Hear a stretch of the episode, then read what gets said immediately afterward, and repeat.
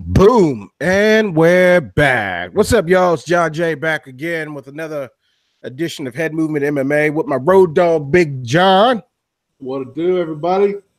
All right. So took a little bit of a break. Uh, we've been busy um, through December and, and, January. So thought we'd jump back on here, talk a little fights. Uh, we got a couple of uh, shows coming up. We got a local show here in the DMV area. Um, and uh, reason we really wanted to talk about that new show is because it's called the Cowboy Fight Series, and it's put on by uh, Donald Cowboy Cerrone. So pretty exciting to have something like that with a name uh, associated with MMA like Donald Cerrone um, in the, in this area. So uh, it's all part of the Sucker Punch Entertainment uh, family uh, his management company. Um, so the same people and organization put on the last fight, local fight I went to, uh, the FC Valhalla. So this show is also another uh, form of uh, amateur MMA. So nonetheless, it's pretty good. And then because Cerrone is sponsoring this in this area, we also wanted to talk about you know the UFC fight card, the first UFC fight card uh, happening at ESPN. So will it be a train wreck? only time will tell. Uh, because I tell you right now, trying to look through this UFC page is, is, is a train wreck. I mean, it is a monster to try to. I don't know who designed this web page with UFC. You better try again because this is horrible trying to navigate through it. So, um, and we got a special guest that'll pop on. Um, he's running a few minutes late, but nevertheless, he is a special guest. So, um, that is his privilege. So he's he's going to jump jump on. I won't give it away, but uh, he is one of the fighters that will be. Um, uh, I was getting ready to say performing, but I guess you don't really want to say performing.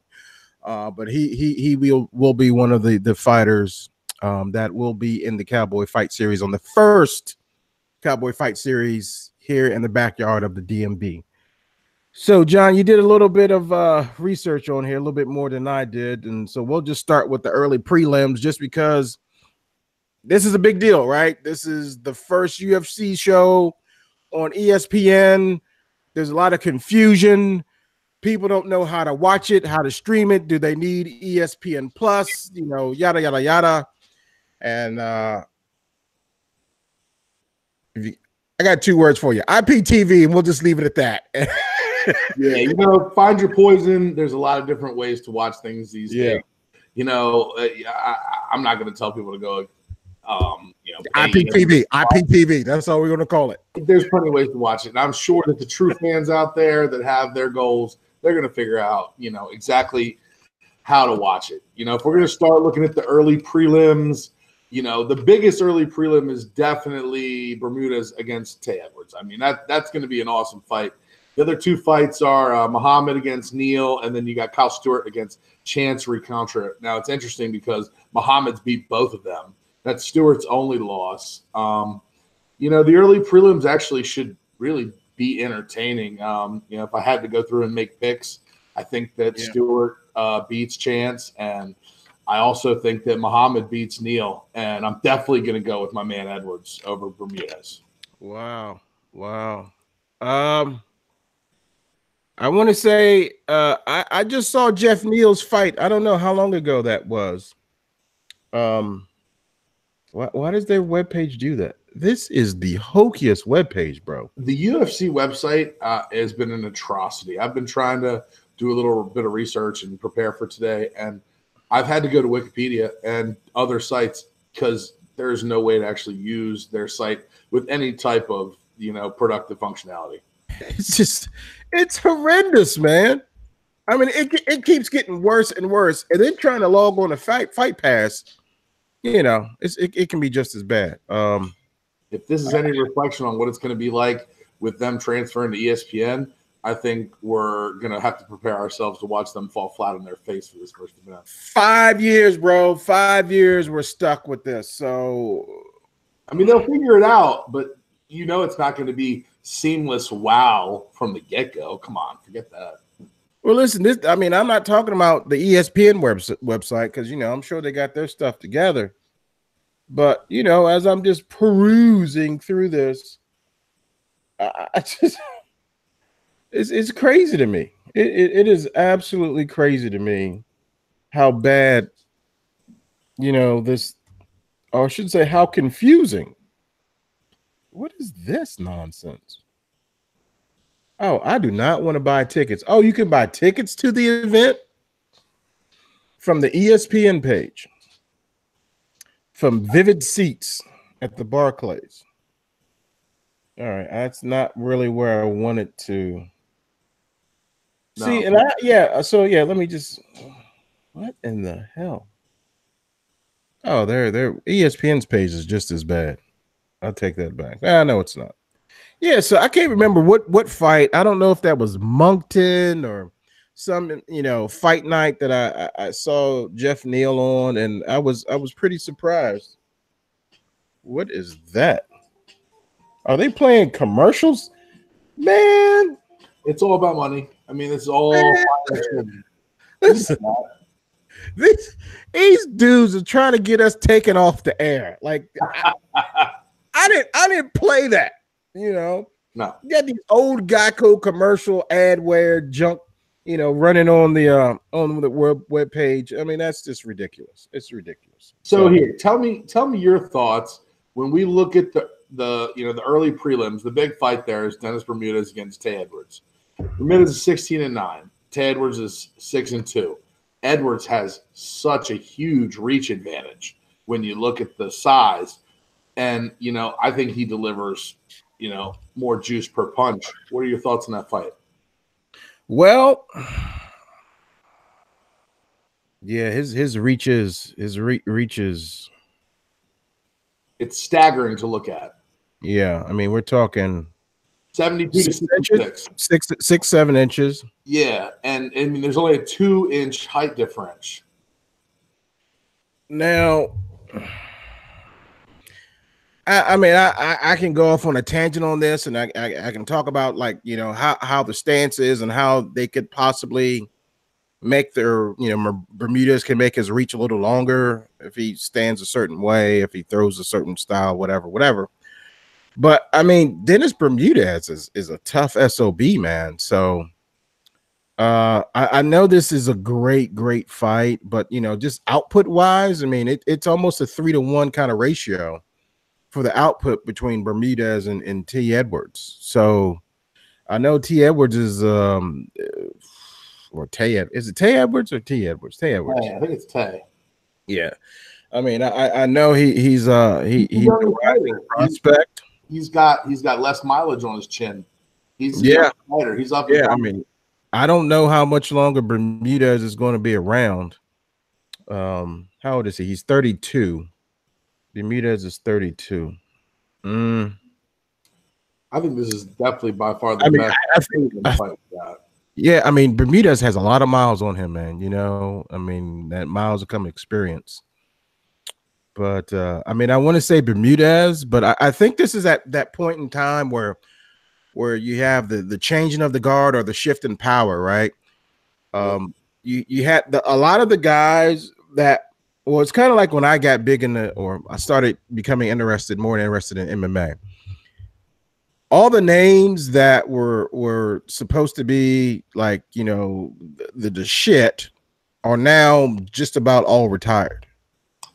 Oh yeah, what's a Chuck Liddell and Urijah Faber? I mean, you know, you yeah, just just just a, a, a, ton of them, right? You know, um, BJ Penn. I mean, look at BJ Penn's performance oh my God. the other weekend.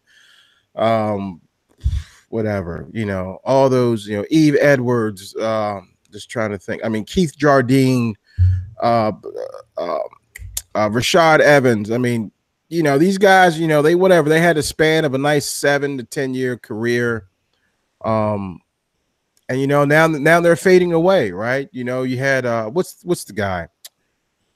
Uh he just he just lost uh Chad Mendes. Yeah, yeah, yeah. You know, I mean, it, you just it's just how it is, man. You get you get old. I mean, you, all these new guys that are coming up, man. I mean, they they're training MMA at 15, you know, 10, 5 years old. So, you know, they, they their their preparedness is more, you know, or I don't even want to say better, but you know, they're more prepared I'll give you a good analogy here. Yeah. Eh, You compare it to the youth soccer leagues in Europe. Those kids are learning that soccer stuff when they're four. And that's why when we go to the Olympics, USA doesn't really have a team because kids try to play football basketball, Yeah. baseball. But like you look at them honing in that craft earlier in life, we're starting to see it. This new generation is showing that they started earlier, and that's why they're getting better younger. Well, I think it's a better skill set altogether where soccer in Europe is more dominated, right? That's that's their number one sport. You know, it's not like it's here where where you can say that the bulk of our supreme athletes are either playing basketball or football. That's why our You soccer know- programs suck. We know that. Yeah. Yeah. I mean, they they they- they're just on a different level. I mean, and they play a different different style of, of soccer anyway. I mean, they're definitely more aggressive. I mean, and you know, my son being playing years of travel soccer, man, I'm just telling you, man, they- depending on who your coach is and and like how competitive um you know your your local schools are will kind of dictate like how how competitive your local travel team is. Right, but you're making my point too a little bit because you know, Yeah. we're talking about some of those old guys, right? The, the the guys that are past their prime now. When they were kids, there was not even a talk. They could wrestle, and that was it.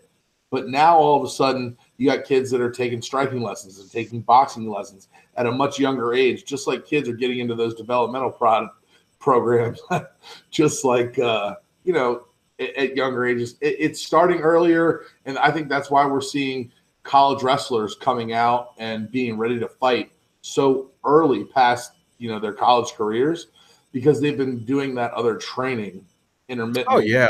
I mean that that didn't used to happen back in the day. It didn't. right. They they like wrestled and they were done, right? So now these wrestlers, right? You you're having.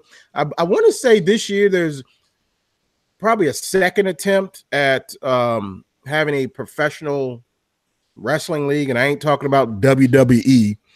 Um, where No. these guys, you know, just like Olympic wrestling. Right. You know, po- post Olympics, post collegiate. They they I want to say that's well, they just had. Well, let's see. I think that might have just been recently, right? Uh, If it hasn't happened this month, it's it's going to happen soon because that that Dar uh, what is his name? Darren. Uh, No. not Darren Duran. He he trains with uh, DC and all those guys Oh, corn. um he, he was he was talking about competing in it but you know now you know now with with that you have an evolution of where these guys are have this tremendous ground game and they, they know how to you know not be on their back right because they're kind of taught not to have both shoulders on the mat just only have one shoulder which helps their ground game and helps them transition into bjj now granted bjj and wrestling are, are a lot different different techniques but you have that wrestling base, you got that strong neck. Um, so I noticed a lot of these fighters don't have like a strong neck and really can't take punches. Um, but uh, you know, it's it's a nice transition for them. So like they can keep wrestling and you know, hey, if you want to learn how to strike, I mean, you can make a decent living, you know, for a couple more years, you know, for you know, something that you don't want to, you know, that you're very passionate about. So I mean, I think that's pretty cool, you know. Um, so we can go on though. All right. Well, uh, if we're gonna transition from the early prelims to the prelim card, um, you know, we got we got four good fights on the prelim card. On All right. prelim. Uh, yeah, you you you you may have to break that down, John, because there's like I got you. I got you. There- We'll talk there's the early what so there's the early prelims, which is on ESPN Plus that starts at six. Yeah, that's at six. And then at eight o'clock on ESPN Live to the world is going to be the prelim Yeah. card. And you know, the number one fight that everybody is going to try to watch for that is obviously Cerrone, Donald Cerrone against Alexander Hernandez. Hernandez is 10 to 1. Cerrone is the most seasoned vet we've got, 34 and 11. Um, I've got Cerrone in that fight. Um, now, there's three other ones. We got Joanne Calderwood against Ariane Lipinski or Lip, Lip, Lipski, sorry. And then we got light heavyweight Alonzo Menifield, undefeated, going against Vinicius Moreira, nine and one. And then Yeah, the probably- fight is Cory Sandhagen against Mario Bautista. Mario is six and zero. Cory is nine and one. And uh, looking at their repertoires, I'm taking Cory in that fight. Cory comes in at minus 550 against Mario, who's a plus 400. You know, I, I, think that there's not a picture for Mario, so I think this is probably his first his first fight in the UFC. I think that's how they do it. Yep. Um, I you know, I this yeah, I mean, I'm I'm not too excited about this card, except for uh, obviously for Alex Hernandez and and, and Donald Cerrone. I mean, that, that's going to be a great fight. Um, you know, how, how can you not like Donald Cerrone, man? I mean, dude is always down to fight, adrenaline junkie. Um, his last performance was was ridiculous. Um, he he seems recharged. I mean, he's a little long in the tooth, but you know, god damn it, you can't count out Donald Cerrone. I, I, you know, outside of my father and I's fascination with Urijah Faber when he was young, Cerrone is one of the fighters that really got me interested. Uh, you know, along with and shout out to our local boys, Anthony Davidanza, Mike Deo, working with Sucker Punch. You know, they're my homeboys for life. Yeah. Obviously, Jake Poss out of Wolfpack Wolfpack Boxing Club. I mean, you know, Uh-oh. that's the reason I'm into this. But you know, um, Anyway, I think we got our guest, eh? Yeah, did he just jump on? Hold on. Let me see.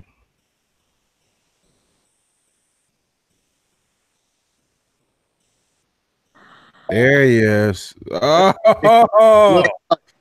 I'm walking in the house now. Word, word.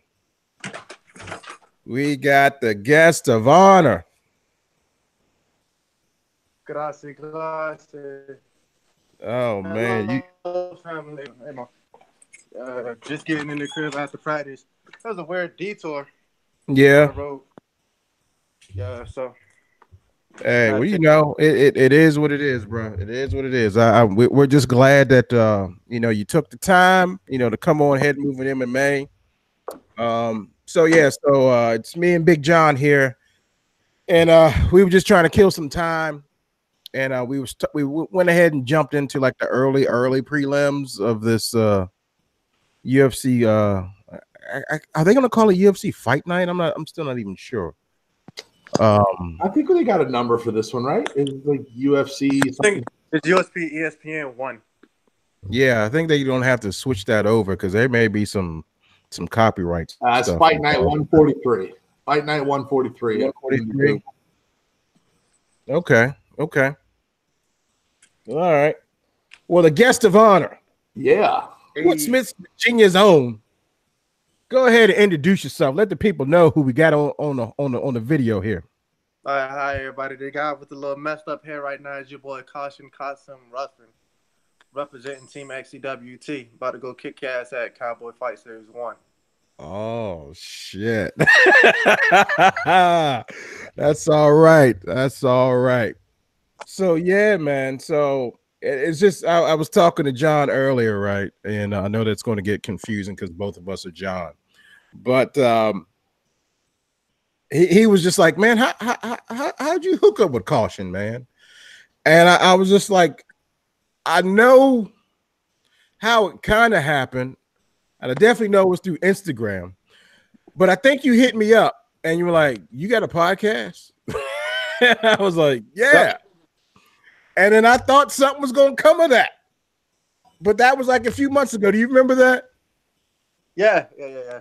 Because I, okay. I, um, I wanted to get my boy Ryan Parker up there because you know he had just came off his Bellator fight, and um, ah, okay, ready to do another fight. Yeah. So I wanted. okay, so, so so is he? Uh, he's at the same training camp as you down there in Portsmouth. Um, no, actually, we train in um Norfolk. Okay, Norfolk. Okay. Team XCWT. All right, yeah, yeah, yeah. Shout them out. Shout them out.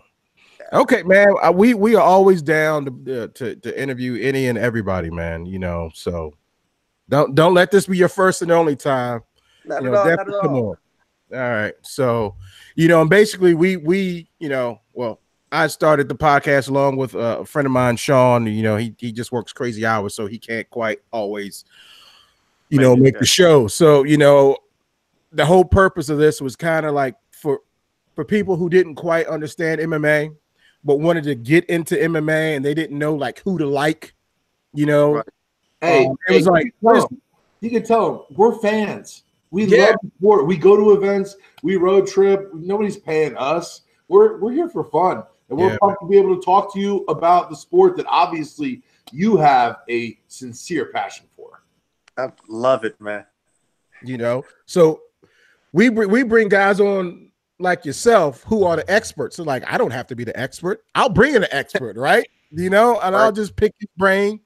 We'll get to know each other. The audience can get to know each other. I mean, what one of the best things, you know, about local, you know, events, amateur, professional, you know, it's like once you start learning the get to knowing people and recognize those names, all of a sudden you start following those people right? And then you can start understanding the sport maybe on the higher level. You know, big shout out to our boy Mike Otero. You know, I mean, that was the same way. Like we used to go to Shogun fights all the time up in Baltimore, right? And this dude was always headlining the card. I didn't. I was just like, oh man, there's there's there's MMA in Baltimore. Road So, trip. Fun fact, fun fact that? guy who matches Shogun's fights, you know, makes the matchup for Shogun. Yeah, yeah. Um, Yep. um, Chuck, what what's his name? Um, Brian Hamper is one of the guys who makes the matchups for oh, yeah, yeah, yeah, yeah. Okay, I didn't know that. Okay. Yeah, he's also matching. He also matched this card, the Cowboy card. Yeah, yes, yes, yes. Yeah, shout out to Sucker Punch. yeah, definitely, definitely. Brian's Brian's a good dude. Um, we just finally crossed paths because we would be at the same event, like we'd be at PFL events. And I was like, oh yeah, there he is. Let me go over there talk to him and introduce myself. And it was just always like I turn around or somebody starts talking to me and then he's gone. And I was like, ah, dang it. So, you know, it's what it is.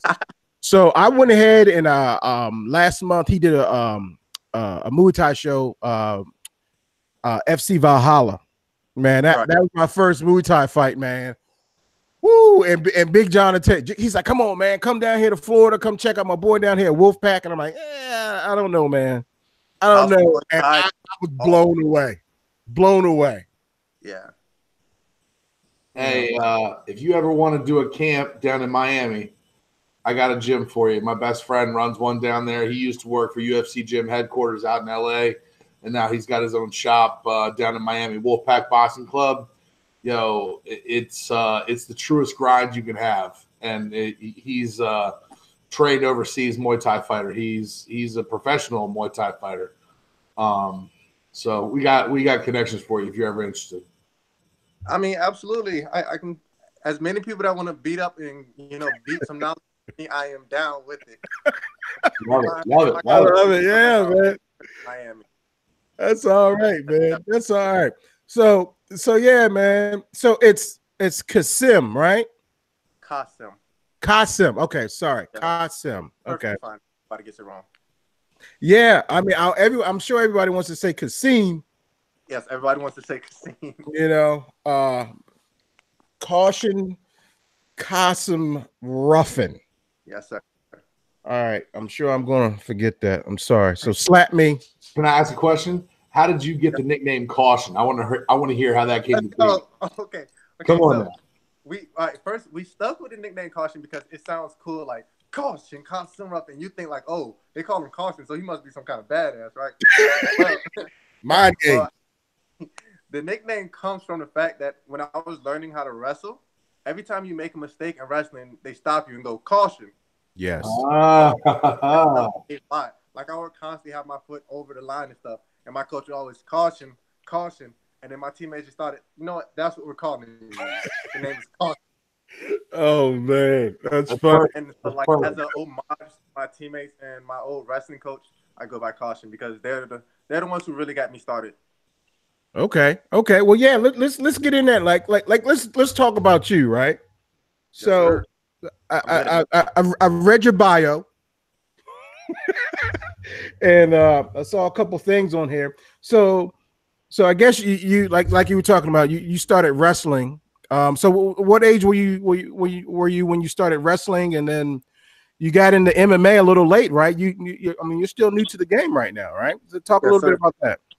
I so in all honesty, I don't even like to consider myself a wrestler because I don't think I put in enough work with pure wrestling to consider myself a wrestler. I'm very high on respect for you know different arts and everything. Like I wouldn't go into a fight and say, "Oh yeah, since I've been training BJJ for like a year, that I'm a you know a Brazilian Jiu-Jitsu artist, or I've trained Muay Thai a little bit. I'm a Muay Thai fighter." So I actually only got to wrestle my last two years in high school. Now I did really good. You know, I got the most pins in the season for my team and everything. I see Malcolm. Shout out to the Greyhounds. but I don't feel myself that I put in enough time in, into wrestling to be considered a wrestler. So right after um high school, I had an offer. Shockingly, I had an offer to Penn State. Really? Yeah, I, had a, I mean, I was I was good academically too. It wasn't Okay. like they were gonna pick me up because oh he's a this amazing wrestler. It's like oh he's pretty good. We want to see him down at a lower weight class because I was competing up because we had a freshman who couldn't you know go any lower. So I was competing up. I've always been undersized. Even when I fight, most of my fights are at 145, and I'm the tiniest 45 you'll ever meet. Mm-hmm.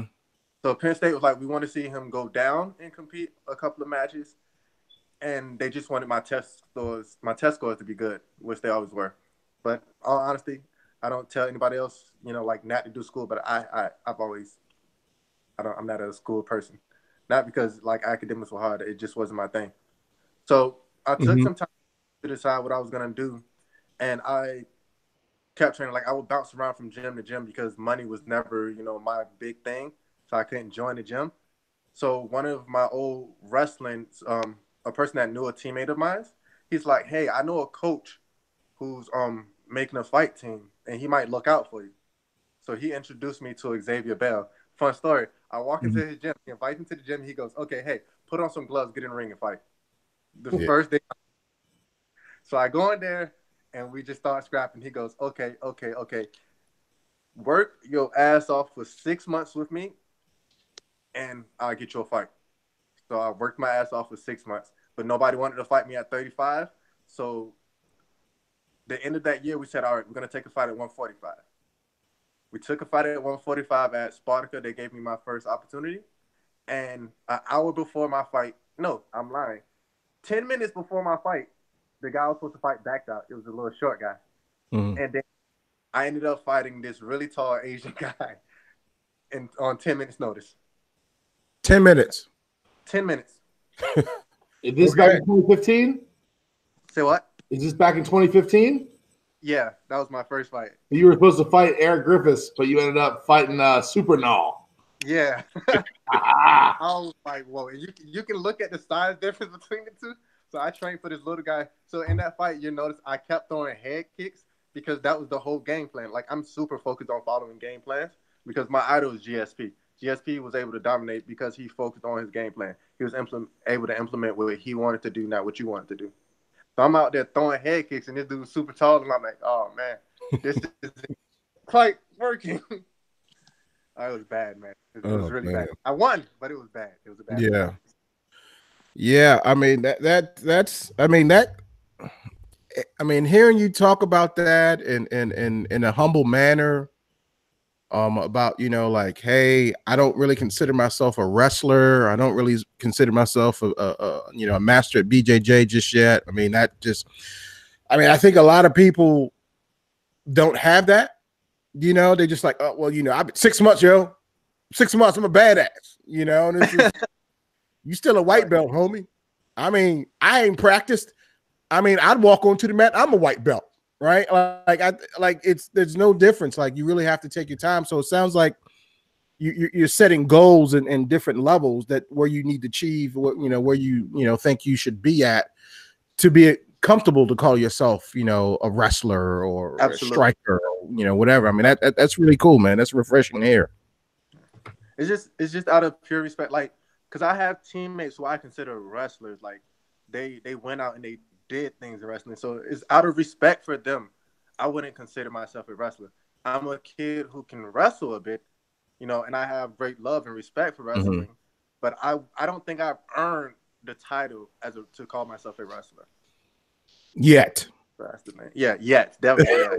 yes. okay, I'm gonna get there. okay, Always time. There's always GSP, time. GSP was a college or high school wrestler, but he was Yeah. dominant. I mean, you, you you don't you don't see uh spaceships and stuff and aliens like he was saying, right? nah, nah, nah, no yeah, right. Yeah, I mean GSP, man, like wow, man. You know, that's that's I mean, that dude, he's he, he's something else, man. It's something that I, you know what? I, I don't want to sidetrack it, but I, I, what, what would you, what would you think that would happen if if if him and Woodley ever clashed? I think he beats Woodley. I think he beats Woodley. Yeah, because I think they have a pretty good formula to beat Woodley. Is um they executed it with Rory MacDonald. but Woodley is the type of fighter that you can never sleep on. He can right. Woodley can finish at every any given moment. But right. GSP's entire fighting style is the fact that he neutralizes what you're gonna do with that constant jab. So mm-hmm. he would constantly keep pressure on Woodley, just popping him, jabbing him, jabbing him, backing him up everybody goes, "Oh, well, GSP can't out wrestle Woodley," but that doesn't mean he's not going to. GSP will go into that fight taking shots, just to give Woodley different looks, mm-hmm. and I think he can take Woodley to a decision. He's not going to finish him, but I think he can yeah. win more rounds. By decision, yeah. I mean, I, I would think that would be man. That would that would be like a really technical, super technical fight. I mean, I don't I don't think yeah. there'd be a lot of action in there because I think they would like cancel each other out. You know, like right. I mean, they're they're both methodical, um, you know, in their approach, and you know, I mean, I, I mean, I have to uh, imagine that that that Woodley is probably studied that that game, you know, that game book, right? Uh, of like, yeah. what makes GSP so great. Yeah, know? that's why he's a super good coach. Yeah, yeah. I mean, um, what's the guy's name up in TriStar? What's his name? I forget oh, his name. I always say his name wrong. Yeah, yeah, yeah, yeah. That dude. Yeah. Uh, shout out to you, man. You know who you are. I'm sorry we don't. Yeah, but yeah, I mean, he, he and, and, you know, and Woodley has got an amazing coach around him that that no one really talks about, you know, except Woodley and and and, and Din Thomas, man. Like, I mean, I, I just really think that dude is like, you know, no one really talks about him. I mean, he, he he's awesome. I mean, he had a, a really really good you know, UFC career also, you know, but I, I think, you know, if you can find someone, like at least in my opinion, if you can find someone that will listen to you about stuff that you've learned, like from your losses and even your wins, and you know, and you can place that, eh, you know, into someone's mental, and then have them like visualize that and then run that back. I mean, I, I think that's a great matchup, and I think that's what's happening between Woodley and, and Thomas, right? Because like everything that Thomas has learned, he's like, hey, this is what I think you should do. And then they they have a nice chemistry between one another. I mean, and I think that keeps Woodley centered. I mean, I don't know how he stayed super slow in that that first Wonder Boy match, you know, because I was just like, man, somebody's got to go. Somebody's got to go. He had to force himself to be really smart because Wonder Boy kind of has that um that Nick Diaz approach, right? Those Diaz brothers approach. Like he doesn't have that power to knock you out. I mean, every now and again he might catch, you know, a heel to the chin to knock anybody out. Yeah. He doesn't have those one shot powers, but he will definitely wear you out. You start to get tired and he's constantly yeah. moving, constantly tapping you. Mm-hmm. You'll you'll find yourself TKO. Yeah. Pretty. So now, you fought that super so do, do you find yourself watching um I mean not even just you uh, know most go ahead. Uh, I'm about to say just to throw out the most controversial statement that I'm gonna make, just just to make people have fun. Okay. Um, yeah. You know, Khabib Nurmagomedov. Uh-huh. The absolute, you know, just a straight monster. I think Khabib gets mauled, him now completely mauled by Ben Askren if they fight. I think Ben Askren Malls could beat. Hey, Joe Rogan set that up. I think Ben Askren Malls could beat because going it's back, possible. I rewatched the um the Conor fight and I rewatched the Al Iaquinta fight. Khabib does not take good shots. His stand up is yeah, his stand up needs improvement. Not not even just his stand up. His um his initial shot, everybody's like, oh, Khabib's such a good wrestler. But the fun thing, Khabib's a really good chain wrestler but his initial shot is crap. It's a really bad shot. It's not set up well. It's just yeah. he just shoots. he just knows because Khabib is really big. People don't notice how big that guy is. A lot of times he used to go into camp at like 200 pounds, cutting down to 155. He's huge. Now, if he goes against another big wrestler who can scramble, I think he's going to be in trouble. And hmm. I don't see him out wrestling Ben. Yeah, I mean, I've I've stood next to Khabib, and let's just say he's not bigger than me. So, but I ain't a little fella either. So. I make I still make you look small. So yeah, you know, yeah. I mean, that makes me look small. So, but yeah, I, I hear what you're saying. I mean, yeah, and I, I want to say I can't remember. I don't know if it was uh Kevin, what's his name? Motown, Motown Phenom, Kevin. Uh, Kevin Lee, yeah. Kevin Lee. I don't know if he if it was him talking about that take. No, you know what? I think it might have been Luke Thomas was talking about on his on his breakdown about that initial uh single leg. I think that that um that Khabib got on Conor, and it wasn't, or maybe it was Daniel Cormier. Either way, it wasn't like really the right way to do it. His head was on the wrong side, but there was such a difference in Conor's knowledge of wrestling that Khabib could get away, you know, with that takedown and like he went a little higher on the leg and got his head right back on the side, you know, right side, and right. he took him down. But you know, you have a more experienced wrestler that may not have not have happened. You know, that would have got you know stuffed. You're actually right about it too. Kevin Lee did say something about it earlier. Before it was um it was before his fight with Tony Ferguson. He was speaking on um Khabib. He said, well, he thinks Khabib falls to a good wrestler, like a person who can actually wrestle at 155. Mm-hmm. Yeah, I mean, you know, I guess Kevin Lee wrestled for a long time, and um, I mean, I was kind of heartbroken when when he got, uh, yeah. Next. uh, let me uh, let me let me throw a couple questions if uh, if I if you don't mind. So you're three and you're, you're three and zero in your last three fights going into this fight against uh, uh, Del Rios. I don't know how to pronounce the first name, and I apologize for that. Um, I got to tell you, I watched the uh, the Andres Canales fight on YouTube earlier yeah. today. I hadn't hadn't seen it before. It was my first time man, the force behind your leg kicks in the first two rounds of that fight. I mean, bro, they're devastating. I and told you. The third, round, in the third round, I didn't see any kicks. Now, uh, granted, I know how it goes in there, and but um, I want I want you to tell me about how you feel going into your fight three and zero, oh and thinking about the last time that you didn't come out on top. What what do you see yourself doing in this first round of the you know the Cowboy Fight Series coming up. How do you see yourself learning from your past mistakes, going on? You know, you're you're coming in on a roll. Talk to us. Uh, um, all right. So the first thing is Andres is huge. like Andres is really big. Can I say one more thing? I thought it was an atrocity that one of those judges scored at 30 27.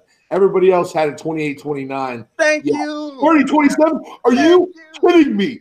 Much respect. That was trash. Did you hear, did you hear that? Um, those commentators, like, they were giving him hits that he didn't even score. They were like, oh, Andreas with a good left hand. He missed.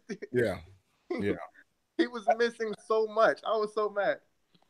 But, um, yeah, Andres was huge. Like, so I don't know why we did it, but a lot of us fighters, the day of because you know you don't have to as amis you don't have to weigh in the day of but we did and so i came in the day of i was 147 pounds for a 145 title fight that's all actually the person that was fighting for the 135 title at the time was a pound heavier than i was fighting for a title at a higher weight class. Andreas on the other hand came in at 171 whoa. Yeah. Whoa. So, andreas is a big boy. Um Wow. The thing I'm really mad at myself though is because going into the fight, I kept hearing about how um Andres hit so hard, how his right hand is something to look out for, and I gave it way too much respect. Like I, you saw it especially when, like, literally the only time, even with his takedowns and his grappling, he won the fight simply off of holding me against the cage, and yeah. that's completely my fault because I started backing up directly. I would back up and then try to cut instead of cutting the angle while I was backing up. So like just little mistakes. Like if I would have gave him less respect and stood in the middle and just struck with him, it would have been an easy night for me. I could have finished him easily. You pointed to the middle of the But ring. he's a a tough times. guy. You said, "Let's bring it." It was awesome. I Yeah, was tired, man. Um, That- man. I I did. messed I, up my elbow and my shin in that fight. That's why I kind of stopped kick, throwing leg kicks. Oh yeah, because we were talking about that off air. Like he, he stopped kicking. We thought it was like after that, you know, after the grown shot. I mean, we're gonna get you a kicking camp in Miami, and you're gonna have double force that you did before. Yeah. I'm telling I like, did- I, I DM'd it earlier today, right? And I was like, you know, I was like, man, you got those mule kicks, and he's like, mule kick, and I was like, like you're going to kick somebody's, you know, lower half their leg off, man. I'm telling you that. Well, I mean, like you may not be stout, super stout up front, but you know, from the waist down, thick man, and those leg kicks are no joke. I mean, um, I forget the um, the one fight. It was TKO. Like you pieced homie up, a couple X kicks, caught him in the side.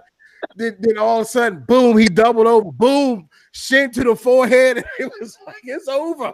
It's over. And I'm like, man, I feel sorry. I feel sorry for whoever's in the game and they're against you, man. I'm like, it's just crazy. I mean, and I'm sure, you know, it's it's going to be really interesting, you know, to, to watch, you know, the maturation, you know, how how, how you keep going and, and improving. But one, one thing I noticed um, when I was looking at Tapology, I think you have more canceled bouts than actual fights. Unlucky. So- Unlucky. I mean, talk about that. I mean, how frustrating is that? Very frustrating. What's frustrating about it is the fact that a lot of them don't. And I have a lot, actually, a lot more um bouts that got canceled than what's shown on Tapology. The thing Yeah. that frustrates, like I, uh, the person that runs Tapology is really cool, love him to death. But the thing that frustrates me is how people reported to Tapology, like what happened. Like, okay, they have the Devon Smith fight. They said it was I withdrew, which no, I didn't withdraw. What happened was, all right, they scheduled me for a 155 fight, right? I've already told you I'm small for 145.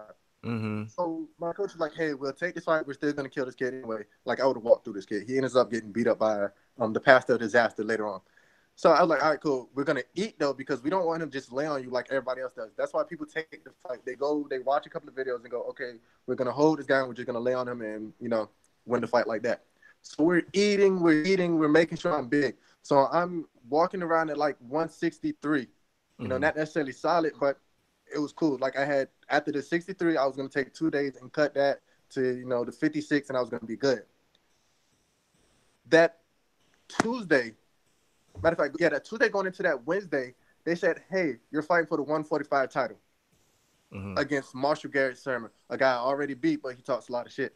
So I was like, "Shit, I'm 163 right now on Tuesday's notice." When I wasn't prepping my body to cut, I said, "Hey, look, I don't think I can make the weight, but I will try." Mhm. I go, I end up cutting way too much weight at one given time. I get home, you know, I drink a little bit. I'm thinking I'm gonna be good.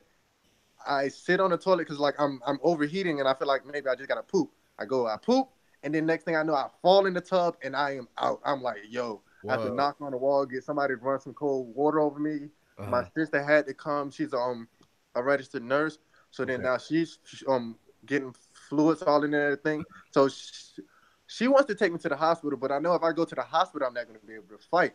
So I'm like, hey, look, just get me through the night, see how I'm feeling, and then I'll try to, you know, see how everything is. Mhm. I tell the promoter, and I'm like, hey, yo, we just had the worst cut. I told it, um, you know, we might not be able to do this. And he's like, hey, you know, um, just see in the morning how you feel, and we'll keep it going or whatever. All right, so I go, I try to ride the bike a little bit to cut a little bit more weight, and then I have to stop the bike and I go back and I'm puking like my body's rejecting everything. I'm Mhm. drinking, it's rejecting. Like my body's just to the point of like, no. So then I tell him, I'm like, yo, I'm not gonna be able to fight. Cause like if I try to cut any more weight or do anything like that, I'm gonna have to go to the hospital. And like honestly, my mother and my sister just don't want me to fight now. Period. They want me to heal up now. Mhm. So he's like, especially being an amateur, she's like, she doesn't understand the point of me going through all that and still trying to fight while I'm an amateur. So I'm like, all right, I'm a, you know, me hard headed wanting to fight. I'm like, no, fuck that, I'll fight. Let's do this. Yeah. But then, so I take their advice. My coach is like, "No, we're not doing this," because I had a similar. One of my losses is from a similar thing like this before. Mhm. Where I What? way too much. It was the um, the Quentin Floyd, not Quentin Floyd, but the Quentin Gray fight. Yeah. Like I was, that was a really bad. I was bad, and my coach told me not to fight. But I saw Gray, and Gray had just cut a lot of weight, so I was like, I don't think it's right for me not to fight, and he just had to cut all that weight too. Mhm. And I was like, plus I'm an amateur, so I might as well fight. Hey, this anyway- is something. I think this is something that in the future we're going to focus a whole podcast on looking at how the health and the power of a fighter is affected by cutting weight because it's a it's a big thing in you know in everything that has to do with fighting. Absolutely. It was just it was just really rushed because it was on Tuesday's notice. And so Tapology and I told I told the promoter and I told, you know, Shermer also because I felt he deserved to know. And then next thing I know, everybody's just they're coming at me. Oh, you pull out all this shit, da, da, just talking Mhm. trash. And I'm like, for real, bro, I passed Yeah. out. No, I mean you look, you go back and forth between 135 and 145. I mean, you know, you fought the bantamweight before, so it's but you know, it's something that you need to know about months ahead of time because if you don't prepare properly, then when it comes time for you to put the pedal to the metal, when you step into the octagon, you got to have juice in the tank. Right. And if you put all your weight, you don't have what you need. Exactly. So like honestly, that's I kind of feel like that's one of the reasons why they wanted to fight. They knew it was gonna be all shortness, so they wanted me to cut a bunch of weight. Like they wanted an excuse. Like I have stories on stories about this guy. Me and him just don't get along. It's crazy. Yeah, that's funny. So is it, is it, is it turned into a bit of rivalry or or I don't I don't consider it a rivalry because I beat him. right? He's a jujitsu guy, right? Hey, fun fact also, right? So everybody tries to, you know, out wrestle me, you know, submit me, right? For one, I come from my my team is XEWT, Xavier Wrestling Combat Traps, right? and I have five submission victories. Yes. Andreas Ensenales was a brown belt when I fought him. I was a white. Mm. Uh-oh. know?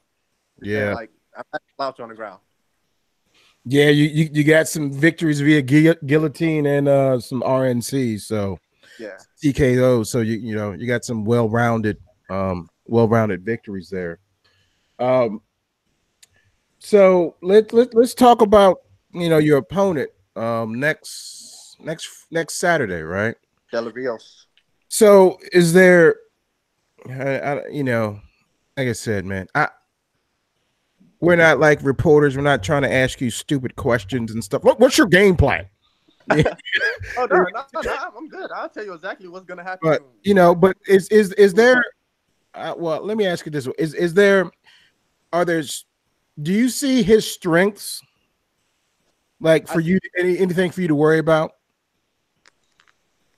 there's nothing for me to worry about, but there's things for me to respect. Okay. So he, everything that he does, I do better. Everything that he does, my teammates do better. Like, Mhm. he's not better than any of my teammates, so he's not better than me because my teammates are incredible athletes. So to be a good teammate to them, I have to be incredible athlete, uh, incredible athlete. So there's nothing about that he does that I'm worried about. I know his habits, so I already know um off of watching his film he's not gonna want to get hit by somebody like me, right? Nobody Or kicked, or kicked. or kicked, yeah. no, nobody wants to get kicked by me. Everybody takes a shot after that Yeah. kick. Yeah, yeah. So, our, look here we go. This is this is my prediction for the fight, right? Okay. So the fight's gonna start. He's gonna be. He's gonna throw a. Le- he's either gonna paw an ugly jab, and then he's gonna throw a leg kick, a right leg kick. I'm gonna um check it. I'm gonna bump it. Not even. I'm not gonna lift my leg to check it. I'm simply gonna bump it. Probably throw a right hand. His reaction is gonna be he's gonna move around. I'm gonna throw a leg kick. Now after I throw a leg kick, he's either gonna fall or immediately take a shot. Now from that point, I'm still trying to decide whether I want to play to the crowd a bit and you know take him out on the feet, or if I just want to get a quick sub. Mm. And then hit hit hit the bar. yeah, No. I tell you what, don't don't let him get on top. Even though I got to give you mad credit because I, a lot of guys have had you mounted, and then the next thing you know, you're on top again. Like there are very few fighters in this game that can reverse like you do. Tell us about you like you know when you kind of you got your back against the wall in those situations and you come out on top of those situations. Like tell us a little bit about that. It comes from I have a I have great coaches and great teammates, man. So like So I have some really high level wrestling teammates that I don't care how good you are, they're gonna put you in some really ugly positions. And then my coach is so weird. Go, go ahead and shout him out, man. Let's let's give him some props. Right. Shout him out. Coach, I have that what Ryan Parker, who's an absolute beast. You know, fought on Bellator, he's just a straight monster. Then you have Brandon Gardner, who is oh my god. If you look at up any of his fights, you will see he is tossing people through the air. Mm. Then you have Pierre Ball, whose sequences on the ground are nasty. And then I have my boy Alex. Alex um was about to wrestle for I think North Carolina University. He is just a monster. He won the um Beast of the East tournament. Okay. So, yeah, high level wrestler. Oh yeah. Yeah. And then every now and again when I get the chance, I roll around with Diego Bisbo. So he just won worlds again, I believe. I mean, yeah, I mean, uh, your, your opponent he he started off, you know, you know, zero oh and three, and, yeah. uh, and then then he went on a three fight win streak, and then you know he just recently lost. Um, but you know, at, at, least to me, that that tells me you know he he's trying to get better and he's trying to learn. Um, he he hasn't quite caught caught caught that fire with you, I believe. Uh, if if Tapology is correct, you're you're, you're eight and three. Is that correct? Yes, sir.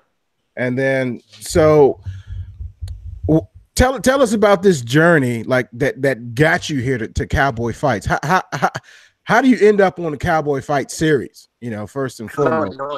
I, I am very annoying. That's how I got on Cowboy. so once I saw that they were gonna even do a show, period, I was like, "Hey, do it in Virginia. Hey, do it in Virginia."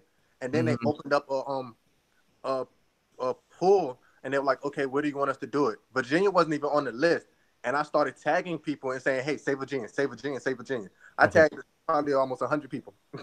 Okay. And so people kept tagging other people, and so out of nowhere, Virginia went from that being on the list to being the place where it was um gonna be held. So then after that, I kept messaging them. It was like, "Hey, put me on the card. Put me on the card. I'm the most talkative. I have a hundred percent finish rate. You know, yeah. I I a show. Every time I've been on the show, it's been a great turnout because people love me. If you heard my walkout song, you get live. I'm the only person in this world who comes out to the Pokemon theme song yes, yes, and, and I'm going to ask you about that too here in, in a few few minutes also. But um, but yeah, that I mean that's that that's awesome, man. Thank you for doing that first of all. because you know, uh, you know, a lot of the fights that, that I go to, I mean, you know, we're, we're traveling. I mean, Baltimore's not that far from me, um, but you know, me and Big John, you know, we've we've been we weren't too far from you. We were down at the, that LFA, was it 47 when they were at the uh, what army base was that, John? Yeah, Fort Eustis. We were out in the airplane hangar in the middle of the summer, sweating it out, wetting, sweating, hot as balls down there. And then, uh, you know, we, we just made the trip for, and we covered the PFL event uh, in, in Madison Square Garden. So, you know, having something like this, right. and the PFL is, you know, based right out here, DC. And, you know, I'm only about 20 minutes from DC. John's probably 30. And, you know, and then now all of a sudden we got something, you know, in Annandale, and just like, wow, this is this is starting to come together. And um, I mean, I I know there's a lot of talent, you know, and in, in, in the in the DMV as they call it up here, and and and you know, down there, you know, the Vibe Beach area. I guess it's still considered the Vibe Beach area. Um, Tidewater, uh, all that good yeah. stuff. But th- there's there's a lot of talent like that people don't know. You just had Ryan Hall, you know, a few weeks ago, you know, put it on BJ Penn. You know, that cat right. Falls Church, Virginia, you know, Northern Virginia. I mean, like the the BJJ BJJ game, you know, on the East Coast is serious, man. It's serious. There's a lot of no. you know, the New York and and and the and, and the Gracie family and all that, you know.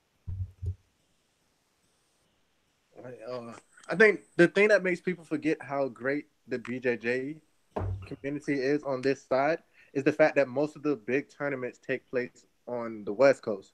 True. But it's crazy because most, even though most of the tournaments are taking place on the West Coast, it's East Coast people winning. Mm-hmm. True. True. I mean, I'm I'm not big in the. I don't, I don't follow that BJJ. You know, lack of lack of, you know, hitting Uh, right. and I don't know if I don't know if I like seeing seeing people get slapped. You know, like that's about like one of the, you know, that's like you know with the Diaz brothers hitting you with the Stockton, Stockton slap, right? I mean, that's that's just gonna piss you off. Like, no, punch me, man. Don't slap me. Don't slap me, man. You know, so I, you know, whatever. I, I ain't slap box since I was, you know, a teenager, but you know, nonetheless, I just that's just I mean, and I guess you know that's that's super competitive also. You know, and a lot of the, a lot of these BJ guys are, are, are you know making a good living, you know, the, at the higher level. Um, but yeah, let's let's go back to to your walkout sound uh song. So you know, I read that you uh big Pokemon a Pokemon fan. Absolutely. Yeah. I'm I'm, I'm just an all around nerd. Static Shock. Yeah. I'm one, one, of, one, of, one of the worst cartoons ever. He's, he's crushed. He's what? crushed. He's crushed. I couldn't get into it, man. I couldn't get into it. I, I said Static Shock. No, I couldn't get into Static Shock. And po- Pokemon, I was, you know, I'm, I'm, definitely too old to get into po- Pokemon, but I, I, I will give you props on the Japanese anime. Uh, okay, so the whole Pokemon thing, right? When I was little, there was um the main things I was interested in was old karate movies. Mm. Like he was the person that first got me into any karate movie, and um Pokemon. So okay. I was interested in old karate movies because it was just amazing. Because I've always been small, so I would see these little guys and they would do all this cool, awesome stuff, and I was like, I want like that. And then I would go and watch Pokemon, you know. And the first thing that you hear when the Pokemon comes on after the little intro beat, you hear, I want to be the very best that no one ever was. And yeah, yeah, that's a great quote, man. Hmm. Mm-hmm. You know what? That's it. I'm a I'm gonna be the best martial artist that no one ever was. Didn't necessarily know I was gonna fight. I want to you know do like um traditional martial arts at first, but yeah, yeah, I mean, I, I yeah, I, I, saw that. I'm like, you know what, that that's an awesome quote, right? I mean, that not the best there ever was, but you know, the best that that uh, how does it go? The best that there never was. I want to be the very best. I want to be the very best that no one ever was. There it is. There it is. And so, so what do you, what do you have to achieve to to to reach that level? I mean, you know, you I know you you set a lot of goals for yourself. I mean, you know, I, I don't know if what you would consider falling short or just like no, I, I achieved this this level of success that you know you never thought about, right? I mean, you're you're fighting in front of thousands of fans now. I mean, you made it to the Head Movement podcast. I mean, you, I mean, what, what to become the best that no one ever was, I have to do something that no one ever, no one else has ever done. No one thought was possible. Kind of like how when Conor, the level that um of MMA, the level that Conor's raised MMA to, nobody else thought was possible. His level of stardom is crazy. Like, cause I remember when he was first, you know, really getting big, and people like, oh, Ronda Rousey's still way bigger than him. Conor will never be bigger than Ronda Rousey. Look at him now. Right. Right. So my goal is I'm going to surpass Conor, because if you have noticed, when you look back in the history books of who's the greatest, like even now, it's not necessarily about the person that has the most wins because Floyd has a better record than Ali. But when we think of the greatest boxer of all time, who do people say? Ali. Yep. Yep. That's because those per- those people transcended the sport. Um, Wilt Chamberlain and Bill Russell have bet more rings than Michael Jordan, but who's the goat of basketball? Jordan. He right. transcended basketball, and I'm gonna transcend MMA. That's awesome, man. How, how was that? Hey, let me let me let me shift that question a little bit. So let's let's look in the crystal ball a little bit. Hypothetically speaking, you come out, you know, at the first Cowboy fight, you get the win. What's your next step from there? Where do you see yourself going to try to achieve that? You know, what's the steps that we're going to see after your big win that we're going to see here in a you know, a little over a week? All right, finish this guy. I'm not just going to win. I'm going to finish this guy because my selling point is the fact that hey, I have a hundred percent finish rate, so I want to keep that intact. Love it, love it. All right, we're gonna finish this guy. I might fight again in um February, just as a um a shout out to EWC because they've always looked out for people in my team. Then I have to I have to defend my title in April, a title that I won. Um, the promoter was nice enough to give me the chance. I went. That's the one I kicked that guy's face off. Mm. So I have to go defend that belt. After I defend that belt, April 27th, we're looking to go pro. Ideally, we want to go pro through King of the Cage. You know, they do that tournament for amateurs. Mm-hmm. So I want to go kick somebody's face off in that too. We're just kind of waiting who's going to give us the best opportunity when we make the jump. Yeah, they they uh King of the Cage was it uh, they were here not too long ago in uh Hanover, Maryland at the uh, live casino. Um I forget there was there was some uh some other MMA event uh UFC event that uh I ended, it ended up staying at home and watching that instead of going there. But shout out to King of the Cage, man. They do they do a lot of great work, man. You know, you can catch them uh what is that Monday nights on MAVTV or something is, is the replay. Yeah. But yeah, they, they definitely definitely uh yeah, the next uh you know what did it what did, I forget how their their catchphrase goes, but you know today's stars or tomorrow stars today or something like that. But uh, well, that that's that's great, man. That's great. So so how, how how was the proper twelve? Yeah, the proper 12, the proper 12 was smooth. It was really smooth. Yeah, It, it I- I- wasn't as sweet. It would have been better if Conor would have won. The proper 12 would have probably tasted a lot better. yeah. But it, it was smooth. It was very smooth. Now, do, uh, you- now, do you think if if they uh if Conor compete Khabib had a had a rematch, you think it'd be any different or about the same? It'll go. It'll be the same for the most part. Like, okay, so here's the fun thing, right? Everybody said, "Oh, Conor, Conor's only chance of winning is early rounds." No, if Conor wins that fight, it's gonna be by KO or TKO in late rounds. Conor's not winning that fight early. Khabib has a good chin, and Khabib, if he gets in any trouble, he's going to shoot immediately.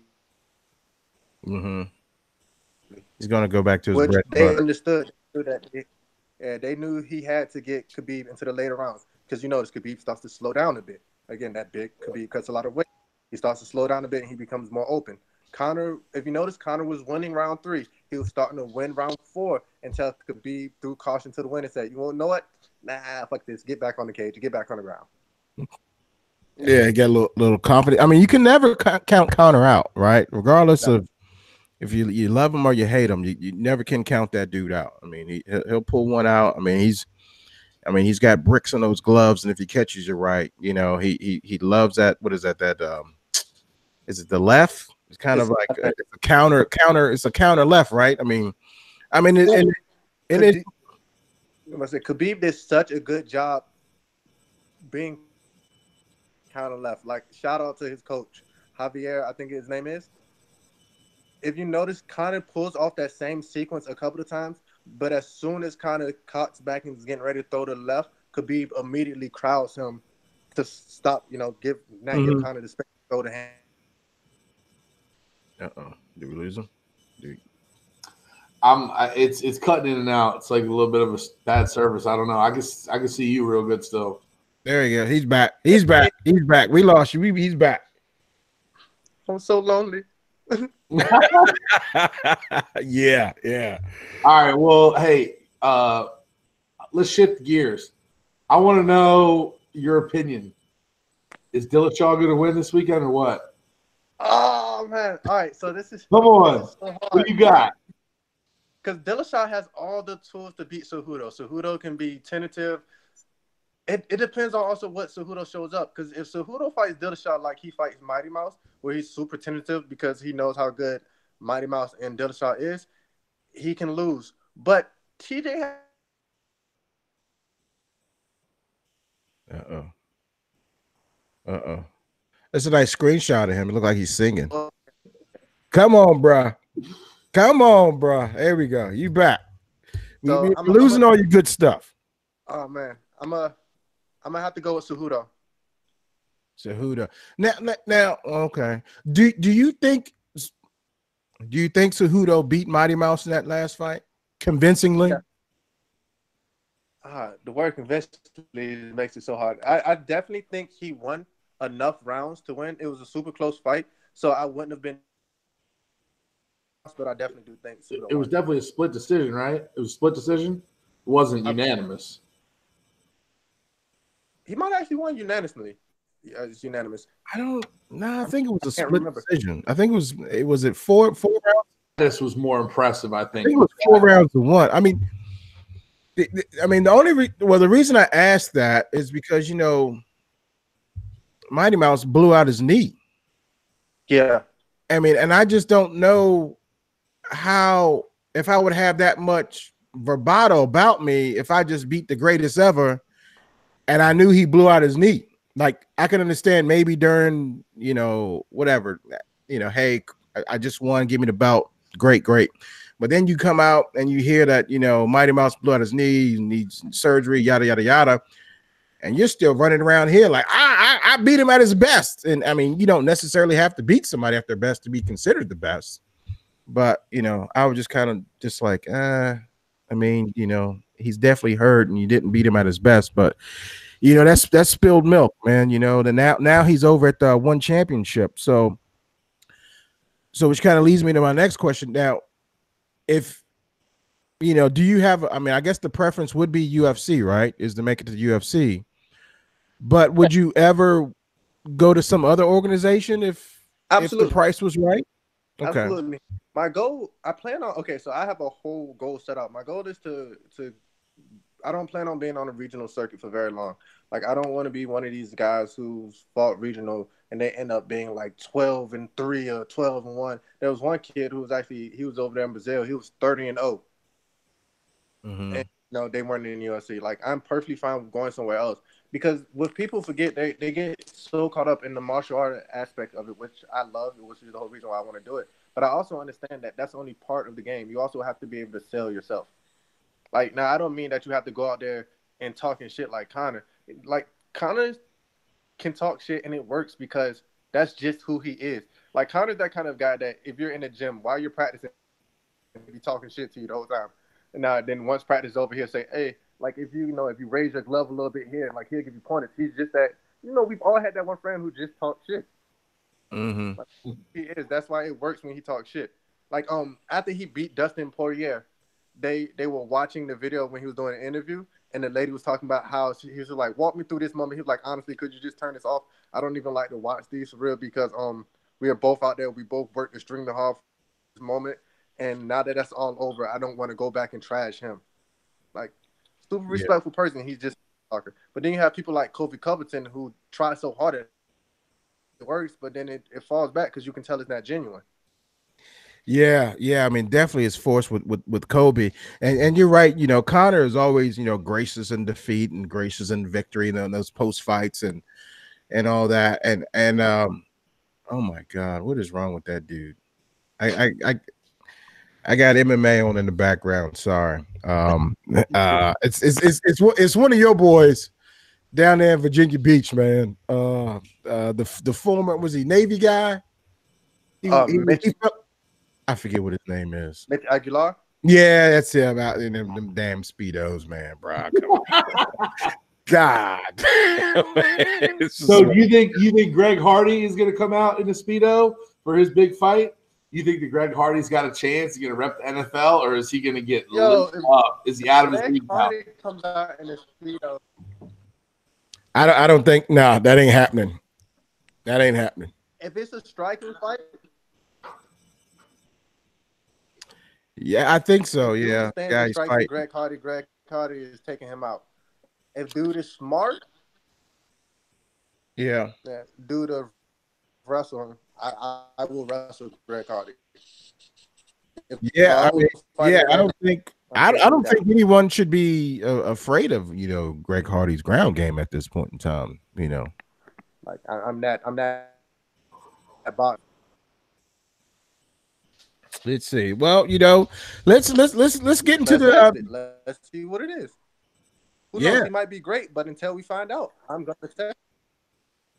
Exactly. You gotta got to got to prove yourself. Got to prove yourself. Definitely. Well, you you want to jump in a couple of these uh fighting the night picks since we kind of been uh jumping in and getting your predictions on them. Absolutely. Um. Uh. We were talking uh, earlier about this one card, Dennis Bermudez versus Te Edwards. And you know, Dennis has been around for a while. You know, and he's got he's got a lot of lot of lot of miles on him. But you got this Te Edwards guy that's just young and he's brash. He's got the good looks. He's knocking cats out and. I just I love I just, how you said good looks. You got the good looks. You know, because it's gonna sell. You know, you got that. What's that? That Borrachinha dude. You know, he's got the reach. He's got the reach. He's got shirt and you know, I mean, it's just crazy. That's you know, I mean, that's what's selling for UFC now, right? They want the dudes that's tatted up, got got got the the, the tight fade, their hair swooped over. You know, they want they want the chicks to come out there and swoon over them. And you know, I don't care if he can't fight, but you know, he looks good and he talks good, and send him out there. Go get him. You know, next. I mean, you know, they're just running them through. Six So- inches, six inches of reach. Yeah. Six inches. It's a lot. So the UFC definitely wants Te Edwards to succeed. Like you said, he looks good. He's an exciting fighter. He can talk the talk. You know, he's not boring. He doesn't force anything. He's his own person. He has personality. Yeah. So they definitely want him to succeed. And you can tell because of this matchup, right? Dennis Bermudez is a name. He's not just a, a run of the mill fighter. He's a name. Right. But Dennis Bermudez is also a 145er. He is not a 155er. Right. True. True. He's- Up to fight this. Now Dennis can win, but everything about this fight plays into Te Edwards' part. They kind of want they not kind of they definitely want Te Edwards to win this fight because they want Te Edwards. They want this fight to basically erase his last performance. Mm-hmm. Yeah. Yep. So I'm a true. I'm a Dennis Bermudez fan. He's I, but I swear every time I've rooted for him, he's let me down. Like Yeah. I was I was dying hard for him when he was fighting um Stephen Thompson. Oh my god, it was such a great fight, and then he lost. But um, I'm gonna have to go with um Te Edwards because one of my teammates is from Cox, just like T is. So I, I had to Okay. Virginia Beach. Yeah, I mean, I wanted to go with you know, my heart wants to go with Bermudez, but my head is telling me to go with Edwards. So, you know, I, th- I, th- I think we're all unanimous on that. But as I'm looking at this You- crappy ass UFC website, uh, it's atrocious. I see on February 2nd, you got Assunção versus Moraes. That is what I want to see. What? Oh yeah, but What is that? The next pay per view? no, it's another fight night. Want to find? Yeah, UFC fight night, February 2nd. I mean, that that's yeah, that's what I want to see. I'll But- be I'll be watching some boxing in Miami, baby. There you go. All right, so I guess uh, I don't know. There's you got this Joanne Calderwood, uh, JoJo, as she likes to call herself, against Ariane Lipski. I, I have never That's- seen. Interesting. They're both they both like to strike. Um, Caldwell's been around for a while, so that should be fun to watch. What weight is that? That's 125 or 150? I think this is 125. Women flyweight. Yeah, if Yeah. I'm not mistaken, I think Caldwell used to fight at 15. Um, I think she tried 15 and 35 in the past, but one, you know, they didn't have the 125 until last year. So Right. she's doing her thing, and she pulled out a great victory. I think what uh It's it's rare that you have two women that are as hot as this fighting each other too. yeah. I mean, they both they both smoke shows. yeah, I mean, I'm gonna go It- with um Caldwell just off of experience. She's been here enough. I have no Yeah. dog. yeah, I mean, she she seems happy. I think she's living in uh Vegas now and training at Syndicate. And I know she was saying in the past that, you know, kind of one of the um bad things that she was going through was she didn't have enough female partners, you know. So, you know, Syndicate MMA has got a, got a ton of ladies um to, to, to train with. And um, you know, shout out to Christine Feria. Um and and then you know, wow, why did I I'm so sick of this. I don't even know why I'm using this website, Big John. I got you. Next one, Cerrone, right? It is. It is. Yes. I mean, that's Cerrone and Alex Hernandez. So Cerrone was clearly, I still have to, big in his last win. so clearly I have to go for Cerrone, you know. I think all have to go for Cerrone. I mean, I'm only on his card. Yeah, yeah. I mean, I You've been invited to co- the cover too, so Yeah. yeah. I mean, I think he wins it anyway because um the experience is Alex is a tough kid. He's gonna go in there, but if Cerrone fights smart, which I like him because Cerrone is just like me. Like before he goes into a fight, he's always nervous, but then once the gates close and everything, he's he's there. He's there to fight. Yeah. I am the exact same way. My my adrenaline's pumping, is going to overload. I swear. But then once I get in there and I throw a leg kick or somebody tries to hit me, I'm good. Yeah, yeah. So, wake, wakes you up. Yeah. Yeah. So Now going- going back to that, I, you know, I hate to keep going back to the leg kicks, but you do you use your leg kicks to uh, more so uh, as your jab or or what what when you're going in there, I mean, because you're th- left, right, left, right. I mean, you're throwing them like you're throwing them jabs, and you, are getting your guy off guard, and then all of a sudden, you know, he's like, "Oh, I'm watching out for these leg kicks," and then all of a sudden, boop boop, you hit him with a two piece. I mean, and then he's just totally off guard. It's it's mainly because nobody throws them, especially here. Nobody throws leg kicks on the amateur circuit. Nobody throws leg kicks, so it's a weapon that's underused. So if nobody's really throwing them, that means that nobody's really training to block them. Mm-hmm. I mean, like, impressive. Way- power knocks them down. I mean, it, power knocks them down. You, how many knockdowns do you have just off of jab style leg kicks? Like he was saying, it's it's not normal. It's awesome. Yeah. yeah. So if, yeah, you've noticed a lot of them aren't even like extremely hard setup leg kicks. I'm just throwing them out there. One one of the reasons is because I was so happy. The first UFC fighter I got to ever meet was one of my favorite fighters of all time, and he signed my gloves, and I'm oh, still nice. have pictures of it. Me him, Edson Barboza. Ah, uh, yeah, yeah. So, I figured it'd be Edson or um, or what's the other dude's name? Ah, uh, this came. What is his name with the scar on his face? Oh, Jose, Jose. Yeah, yeah, Jose Aldo. Yeah, yeah. yeah you don't you don't sit in there deep with those with your kicks like him, but uh nonetheless, they, they, they know they're getting kicked. I've, I've been trying to focus more on speed. Like I'll start, even though most of my fights don't last that long, but I start to try to dig into them later on in the round when you're already heavier on the foot and you're starting to slow down. At the beginning, I just want to get them out there. I want to start adding up mileage on your leg because mm-hmm. especially to take away, you know, a lot of power shots. Because like yeah. I said, a lot of bigger guys. Like since I've been fighting at 45, most guys are bigger than me, so I want to kick them low to take away that potential power. It's like I can take a punch, but I don't want to. Mm-hmm. Right, right. Now, are, are you are do you ever go like for for the for like the liver shot with the kicks? Is I mean, are you doing a little Bas Rutten, Bas Rutten style or um? Remember how you said the dude just killed over? Yeah. The reason he it wasn't he didn't just randomly kill off. I kicked him in the solar plexus. Right. Yeah. I mean, it was more across the body, but yeah, uh, yeah. I caught the toe. Literally, my big toe goes and slapped him dead in the solar plexus. It's hilarious. he tumbled over, man. He tumbled over. I mean, I was like this. like, damn. So I mean, I was just like, wow. So I mean, I, I you know, I'm definitely excited to see, to see you in person. You know, next week, and John is also. So, you know, I mean, it's it's just an exciting event, and you know, and it j- just by happenstance, the, the, you know, the, our our our podcast. I'm not going to say like took off like crazy, but our podcast access to certain events took off crazy in this first year, right? Like all of a sudden, it was just like I made made contact with you know one promoter, one person, like, hey, this is who I am. This is what I want to do. This is you know how our show is formatted. Would it be possible, you know, to come in and cover and you know and try to help you know get people in there and start started you know Facebook page, Instagram page, and, and all that. And and then it was just it was just crazy, and just because I wasn't trying to be like somebody I wasn't, right? I wasn't trying to say like, yo, I got five hundred thousand people following me, which I don't, right? Yeah, but it was just like everyone just appreciated that that genuineness, right?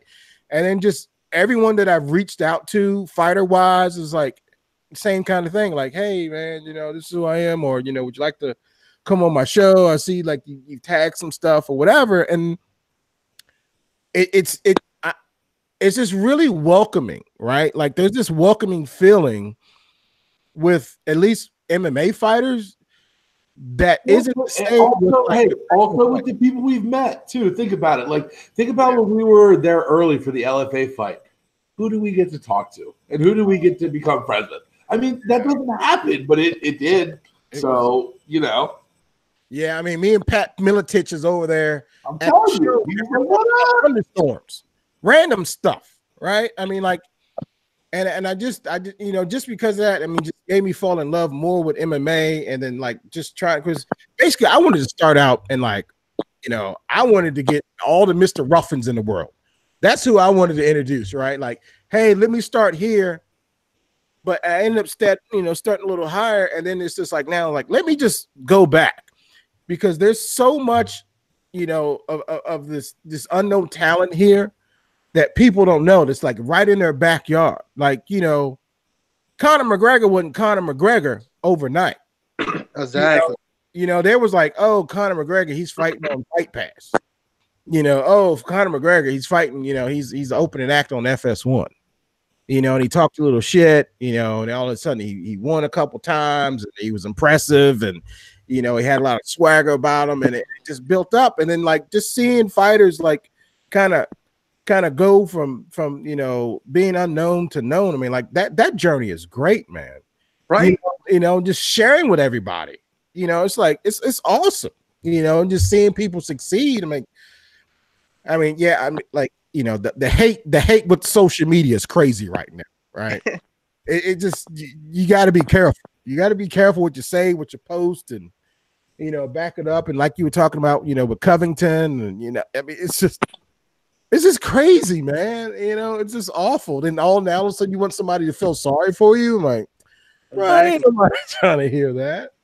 So I honestly I love shows and podcasts like this because especially for us amateur fighters, because it gives us a really good opportunity to learn how to express ourselves, to learn how to add who we really are, our personality. Because yeah, it's not. It's like yeah, you want to be you, but you don't want to just be you. You want to be like the best version of yourself.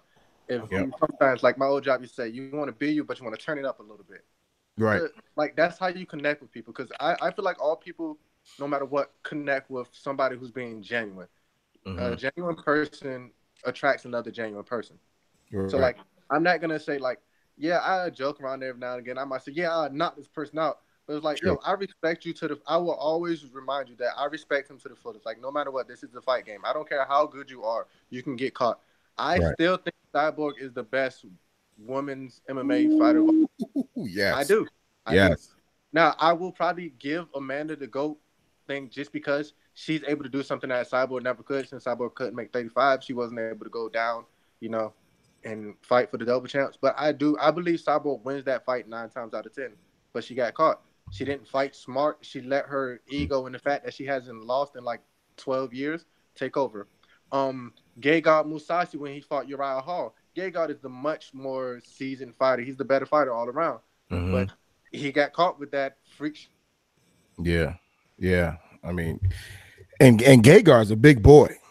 You know, you know, Gegard's definitely. I mean, he's huge for the division. I mean, you know, sa- kind of same thing. You know, well, not the same thing, but I, I remember because you know, you know, Sean, who's not here, he he was big into to uh to UFC, right? And I was like, I'm not paying fifty dollars. That's right. This was when fights were, you know, fifty dollars, right? Pay per view, Right. and I was like, I'm not paying fifty dollars to see this. And then you know, at the time, you had you had Strike Force, you had you know whatever Elite XC.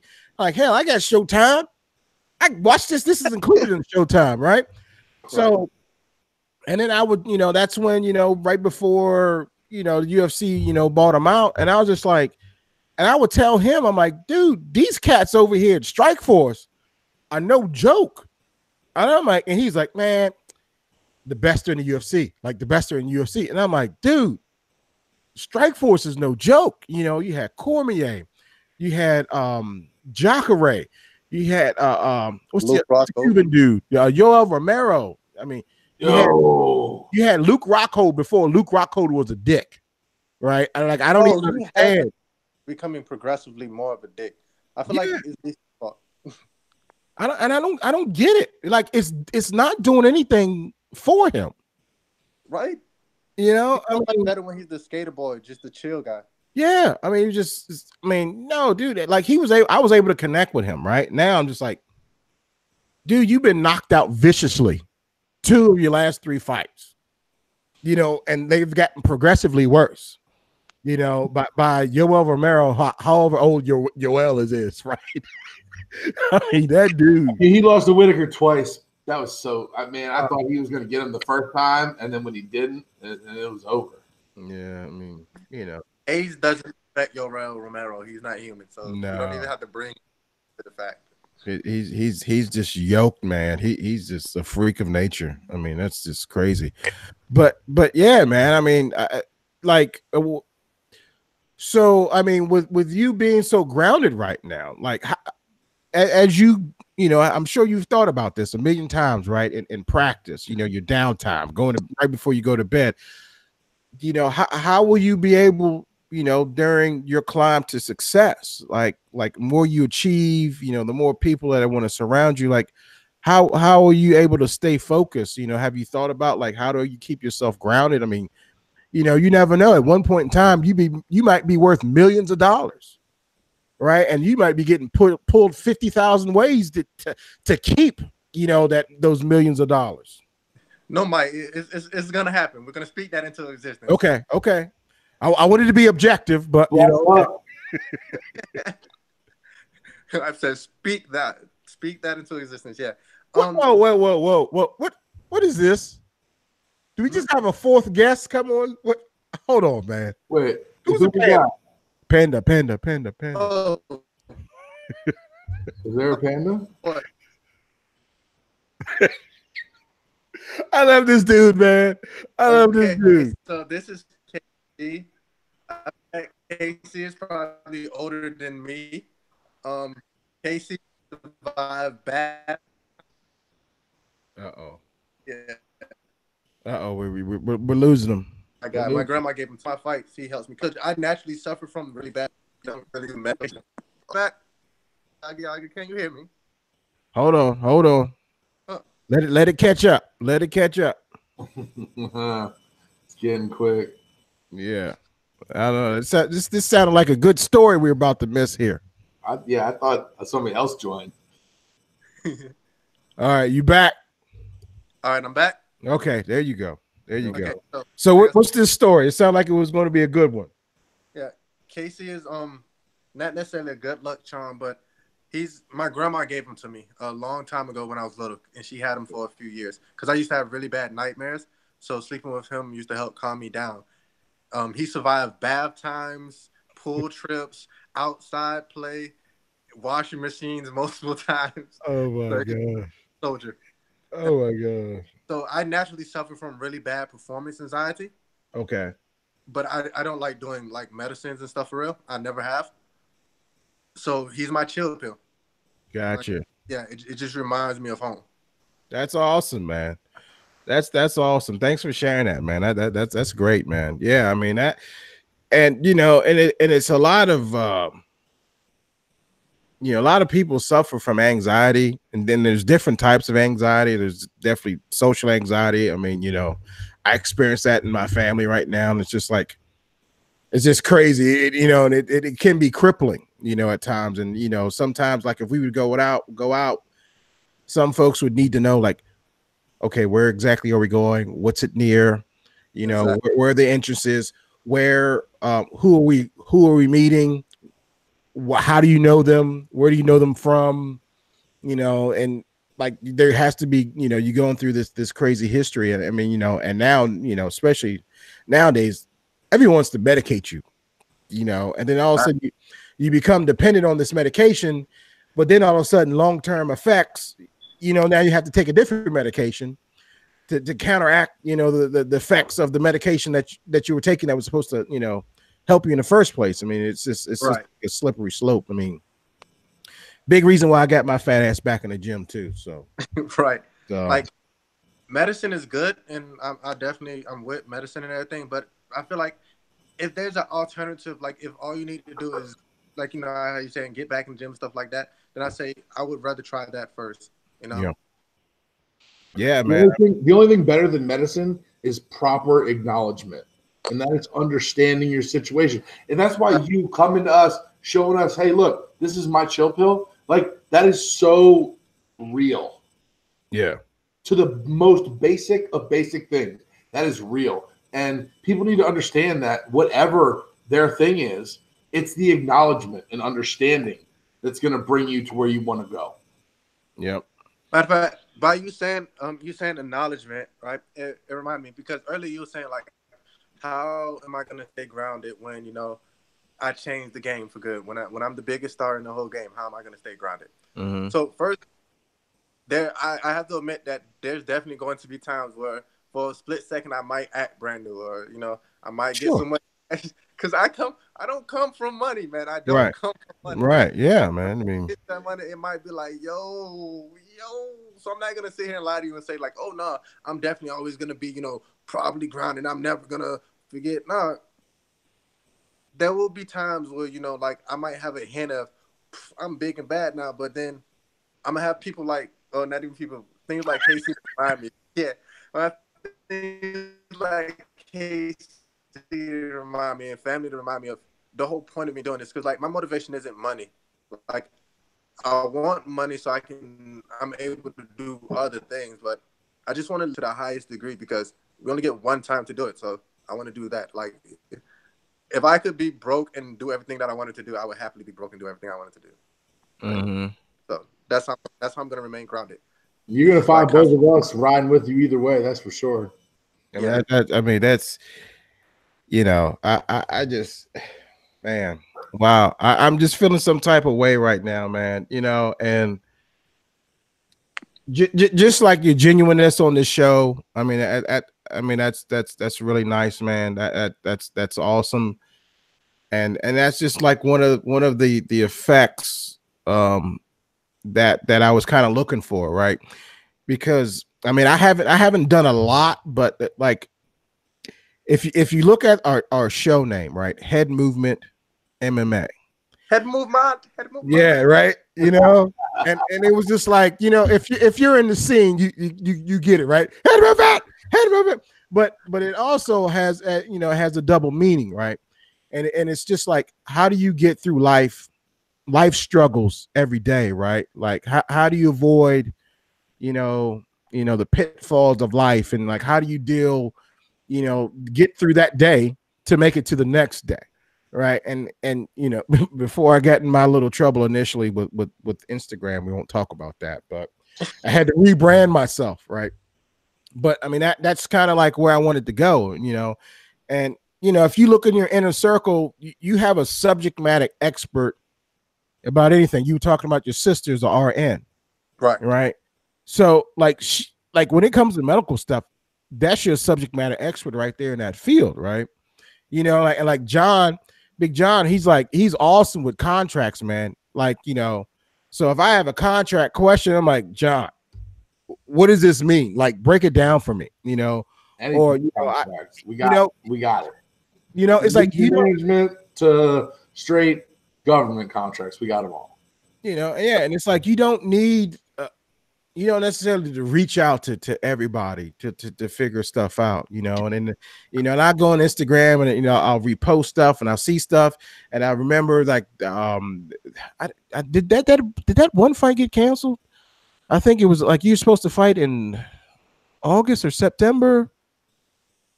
Was that was august september october somewhere around then and I, I, I, I remember I, I reposted it. I, mean, I don't know if that was back in October. Maybe. That Oh, was oh, oh, oh, oh, oh, oh, okay. Um, you're talking about the EWC when I was supposed to go fight for the 145 title. yeah. Okay. Yo, so that was like the fifth opponent. and then he pulls out. Why is it always like that? Why is it always like, oh, I got this guy, then this guy, then this guy, then this It's guy? It's crazy, Why man. happen like that? The only reason, because we were already, my coach had already said we're going down to 35. We're tired of fighting. At, I'm tired of you fighting at 45 because everybody's just doing the same thing. And you know, you're getting ready to go pro, so it's time for you to fight at your um pro weight. So you can see your body making the weight. All right, so we're gonna do it. But then we get the chance to fight the guy who at the time was the number two 145, and we were like, I don't know, man. Let's go get that. So then we all set up to fight him, and we the only reason we agreed is because all right, it's gonna it's gonna be against him. So then out of nowhere, like two months before the event, he pulls out. Then now nobody else wants to fight me, but the matchmaker is working her butt off. Like shout out to Melanie at EWC, she works her tail off to get good fights, good fights that um you know make sense. So she, she's Mhm. working. So I'm like, you know what, I'm still gonna fight because she's working really hard. Like I'm again, this is amateur. I'm like, I'm not scared to lose. That's the whole thing. Like people, people Yeah. misunderstand things. Like they want to go out there and fight the hardest people, but they in their mind is like, oh, I can only win. Mhm. Yo, I'm perfectly fine. I'm perfectly fine if I like if you beat me. I'm perfectly fine being beaten. Mhm. I would. I don't like losing as in the aspect of I didn't do enough. Like if you were just a better man that night, then God dang it, you were just a better Mhm. man that night. I mean, I'm not saying like, oh hey, I took this L and I don't care. No, it's gonna eat me up inside. I'm gonna go to the gym like three more times a day to get that W back. But I mean, I will give you yours, and I would say like, good job. Right? Okay. It's it's not a, a loss isn't going to put you in a dark place. You're gonna you're gonna be able to come back from that stronger than like you said, get get back in the gym and figure out what you need to do to to erase The that. only way uh, I get put in a dark place if I know that I didn't do it, like I didn't try enough. Like the Andres fight, I was honestly I was very very upset with myself after that fight. I had a you know big good talks with my coach. I cried. I cried after that fight. Because I, yeah. I could have won that, but I know there was things that I should have did differently in training camp. Um, there was times where because various reasons I wasn't able to get to practice and I should have did. Like honestly, it's not an excuse, but I didn't train enough for that high that that fight, knowing that he was to be who he was to be and how he was to fight. Like I I allowed every excuse in the world to take me away from training time. Like my coach, like if people ask him about it, like, oh, was Caution there 100 percent here just to keep my image up? He'll probably say, yeah, he was working his tail off. But like in privately, he'll go, hey, you know what you messed up and what you you know you should have been here more. And I'm like, that's 100 percent. So like Yeah. that's the only fight that really bothered me because I know I could have done it a lot better. You did a lot of really good things in that fight. I mean, your defense when you were up against the cage in that fight was impeccable. He tried to take you down so many different times. I mean, you even flipped it and slammed his ass once. I mean, you know, that fight was really close. The the third round was the telling round, and it was unfortunate because when I was watching it, I was ready to watch you come out and kick him a couple times with the power behind your leg kiss. I thought that he was going to go down and that this was going to, and you know, obviously fights go a lot of different ways. Much respect to you and your craft. You're amazing, but um, you know, just seeing that fight, it was so it was anybody's fight going in that third round. And I disagree with that one scorer that did 30-27. That was shit. I I let him. I I carried his weight way too much. Being that he was bigger than me, I knew that I was a better wrestler than him, right? So that's another thing I'm upset with myself, knowing the fact that you and I gave him another, I gave him way too much credit on the ground too. Being that he's I'm a better wrestler than him, I should have fought him in the middle because that would have forced him to take a shot. If you notice, the only time he was able to get me on the cage or even get the takedown is when I myself backed up to the cage. So if he was to take a shot in the middle, I would have I would have scrambled out. He would have never got me to the floor, and then I would have won the fight. So yeah. I'm with you. Hey, you know what? And it's clear, like it's amazing for you as a fighter to be able to see that because you know that if you're ever in that situation, now you've got that foundation of experience to build upon and be better. So, you know, that's what it's all about. Yeah. I watch my I watch my losses a lot more than I watch my wins. I like I don't think I don't remember the last time I've watched one of a fight that I've won, but I mm-hmm. watch I constantly watch the fights that I lose. Constantly. Yeah, yeah. I mean, because I mean, you you don't want to just rest on your laurels there. Like what you're doing good, you know. You definitely always want to want to improve there, and uh, you know, I I, I want to be I want to be conscious of, of your time, man. I mean, this I I I, I don't know, man. I, I think we found a new BFF here. um, I mean, this, this is awesome, man. And, About to be a regular on the show, kid. yeah, yeah, and definitely. We we uh, d- eh, yes, he you will be back. You will be back.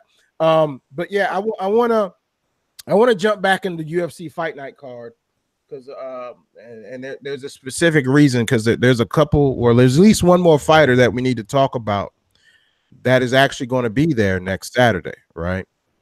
Um, so let, let, us talk about this Glover Teixeira versus uh Karl Baby K Roberson because I believe Karl is going to be there commentating, and I'm not sure. Uh, and just for everyone out there that, that that's listening right now, um, you can watch this event on uh, what is it? Uh, Flow Grappling. yeah. I think- it's on Flow Grappling, and then I'll, I'll include the link for Well. Flow combat. Flow Combat. I'm sorry, Flow Combat. I know they they do a lot of the, variances. Um, th- I mean, and and they've been getting some hate here lately too, but I, I'm not even gonna get into that. But those dudes over there sometimes when, on, when they reply back to like fans or people who comment, it's it's a little brutal.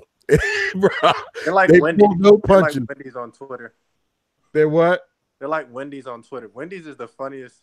The Oh yeah, yeah, yeah, yeah, yeah, yeah. Oh man, this oh dude, it's so funny. but you know, you got you got Glover, you know, heavy heavy hands, you know, lots of power uh, against Karl Roberson, who's who's really been been coming on lately, you know, and um, I mean, and, and hats off to him. I mean, I'm I'm I, I think Glover might be just a wee bit past his prime and I, I, I don't think he can handle the, the, the speed of Roberson. I mean, I mean, I'm Roberson all day, second round. Uh, I think it's gonna go all three rounds. I'm, I'm. It's, it's hard. Roberson stays in shape because, especially if you're being represented by um Sucker Punch, and they make sure you're on your game. Like I swear, they refuse to represent bad people. I swear. Mm-hmm. but it should be interesting but I do like and going back to what you said uh, before again, um, Big John, when you said acknowledgement, Glover, that that that that spring chicken anymore, that he can't keep training the same way anymore. And because he's like, yeah, I used to could just go out there, you know, be a marauder, take a few on the chin just to give you a good one on the chin. He mm-hmm. says, I can't do that anymore. So like, yeah.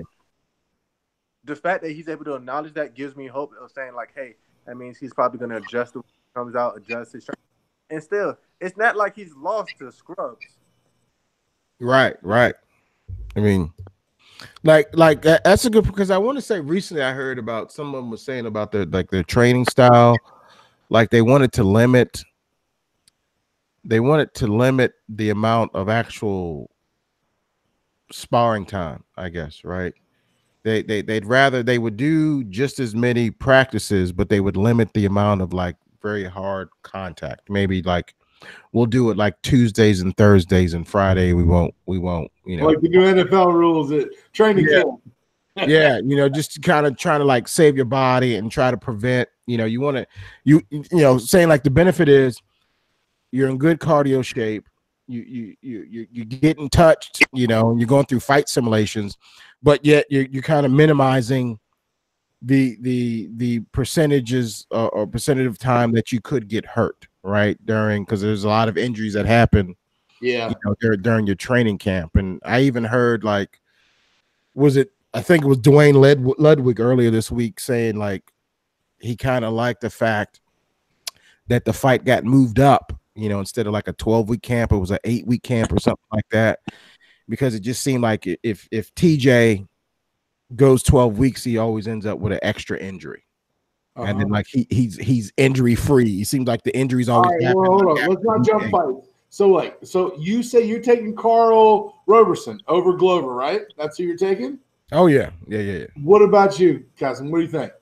Uh, you know, I'll say mine first. I'll say mine first. Look, Karl is a good kickboxer. He hits real hard. I I think that Glover wins due to his size. Glover is going to take him down. And I think the ground and pound is going to be the edge. I, am taking Glover, but uh, that's just just my opinion. Uh, but I want to hear yeah. you say. I mean, yeah, Karl is moving up and he's taking a fight on short notice, but um, you know, I, I, I, he doesn't have a ground game. He's a kickboxer. He doesn't have it. and, no, and Glover no, does. no slide to Karl. Being that Glover, like you said, is a bigger guy, and weight does matter a lot in grappling, and that Karl isn't necessarily a grappler. I might have to go with Glover because if Glover is smart and I believe that he's acknowledging just off of the fact that he acknowledged, you know, he can't quite do this things the same that he did before. I'm gonna go ahead and go with him. I think it's gonna be a unanimous. This I don't think it's gonna be finished. I think he's gonna drag out a very ugly unanimous decision. Oh, I'm sending this to Brian. Can't wait. no, bro, like he, yeah, I mean, yeah, I mean, I I, I definitely hear, hear hear both your points, and they are very very valid points. So you know what, Glover has the reach by two inches. He's an inch taller, but dude, eleven years older. That's a big age gap to fight in. Eleven years. It's big. I mean, gap. if if if he stays in Glover's range, I mean, I think it, it's a bad night for for Karl. Definitely. I mean that that he's not used to getting hit you know, by, by somebody with that kind of power. Um, but ho- ho- right. hopefully, you know, he stays within his guard and, and doesn't let him unleash. So how about how about the uh the biggest female fight of the night? We got Paige versus Rachel. Who, who do y'all got in that one? I'm going Paige. I think she's got more skill. I think Rachel is stronger. I think it will be a good fight, but I think in the end, uh, I think I think Paige inches it out. It's gonna be close, but I got Paige.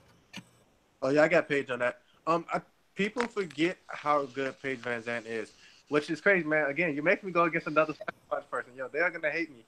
Yeah, they are. But um, I think it's gonna be a really close fight.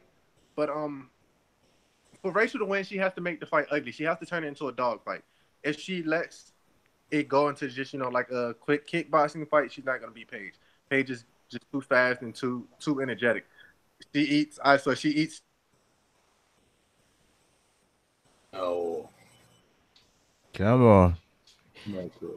Come back. There he goes. Yeah, There he he, goes. he back. He- I think he's doing it on purpose. he's, set- he's setting up the suspense. That's what he's doing. Dun, dun, dun. But yeah, um, I'm gonna go with Paige. If it goes to decision, I got Paige. All right, who you got, John? John. I'm, I'm gonna go with Rachel. Okay. Um, and and not because she's from Hawaii, like a like my brother boy, uh, Roy, Roy, Ray Cooper. What's up, Roy? Um, I, I I think Rachel needs to get this on the ground because I think you know at, at this level, I think Rachel has the advantage on the ground as long as she doesn't keep keep it on the feet. Um, Paige will out outstrike her definitely. Um, and and Rachel does have the shorter arms, and you know it's it's documented, and she's even stated it. She's got the alligator arm or the T Rex arms, but uh, if if if Rachel, long as Rachel doesn't you know stay on the feet and, and gets on the ground, she she will get the victory. She does got that overhand right, but I, I I guess when you got short arms or if you're the shorter opponent, all of a sudden everyone seems to have this massive overhand right. I mean, Right. you know, I mean, I don't, I don't know if it's necessarily you practice it. You know, person punch, man. yeah, yeah. All right, you well, so some UFC fans that you would talk to would say that the Dustin Ortiz uh, Joseph Benavidez fight is the biggest one of the night. You know, it's five years rematch in the making. Um, Joseph got the better of it last time. You know, I honestly, if if I had to take my pick, I, I think that I think that he wins again. Ortiz has improved, but other than Pettis, uh, you know, Joseph's been unstoppable, and I think the Perez fight tells it all. What do you guys think? Where is Joseph training at now? Who is he training with? Because he's not with Alpha Male anymore. man I, I you know he i saw him saturday or gosh he was at the pfl event in madison square um Uh, he's 34. I, I don't see his gym listed on my screen. um i don't i don't know i'm trying to remember who who who I'll he try to pull it up. Give me a minute. was was was uh was he in um not felipe lens what is his name I think he might be bouncing to like different gyms because I know he he's got in a few work with Lance Palmer. I know he's still, yes lance palmer that's what i was thinking yeah yeah I know he still is pretty cool with TJ, I believe. But um, I think that's it. Depends on which um Benedez Benedidez shows up, because if we get the Benedidez who fought Pettis, I'm gonna go with um Ortiz. yeah yep But if we get normal Benedidez, then he has it all day. I, I think he can finish it. Yeah, man. I, I, I just never I never get the the uh, confident feeling picking, you know, Benavidez. I just never feel comfortable picking him. You know, and, and anytime I picked him, he's lost. And his his style doesn't appeal to me. So, I mean, I I never I I never pick him. I'm just so I, I'm a pick Ortiz. I mean, even though even though Benavidez probably has the coolest coolest wife in the game. I'm glad that we have different picks. That means that we'll have a record. We have to start stacking chips. I mean, you know, we don't fact check and we don't, you know, we don't go back and look at our picks and do, you know, so it's all good. Everybody out there, you can keep keep track, but Keep bragging rights, baby. yeah, um, yeah, and then then the next fight is as Gregor Gillespie and, and Yancy Medeiros. Woo! Yeah, yeah. That's gonna be fireworks. Get get your popcorn ready for this one. Yeah, if you you have to pop it early because if you you get up and go get that popcorn, you're gonna miss something. Yeah, yeah, yeah. I mean, Oh, oh man, I, I I was just I was recently introduced to to Gregor Gillespie in that Utica card, that UFC Utica card. Right. And I had no idea who that dude was, and that was my first time looking at him, and I was thoroughly impressed. I mean, that that dude is a monster. His cardio is is just through the roof, man. I mean, like pressure, and like his striking. I mean, the guy is very well rounded. I mean, to me, I'm like, you know, uh, you know, shout out to Yancy for I guess was that Yancy? No, I'm thinking of somebody else. That no, never mind. But yeah, I, I mean, I think Gregor Gillespie is just you know can't be stopped. I mean, I, I just think he's going to be too much for Yancy. I like Yancy just because I like his name, and he, Yeah. he- he's a firebug. But I'm gonna go with um, Gillespie because I, Yeah. I think he's on. He's hitting his stride right now. Yeah, like no one, no one knows who this cat is because he's he's very chill. Like, you know, he can fight, and you know he likes to fish. I mean, that was the two biggest Right. things. You know, I mean, other than that, you won't catch him a lot. You know, on social media. I mean, that I mean, that's what he does, man. You know, what what you got, John? So you know what? Yancy's got the reach advantage in this, which I, I like to take into consideration. But you know, I look back at the last guys that uh Gregor has beaten, and you know, 14 and 6 is Rinaldi. And even better, uh Vinc Pichel. Um, you know, he he has even better record than that. Gregor's been knocking off good competition 12 and 0 Uh, that's it, it's really hard to argue with um In, in the UFC, I, i'm gonna go i'm gonna go gregor Hey, there it is. That is the trifecta. We got one. you know what he does not have the reach advantage but i believe that he's going to be able to bring the fight close and actually work that reach to a disadvantage and win the fight that's what i'm calling right. Now, now, let's call him by his first name. Cus- Custom. Cost- Custom. Would would you consider Gregor like in a new improved version of Clay Guida? Is that a fair comparison, or am I way off there?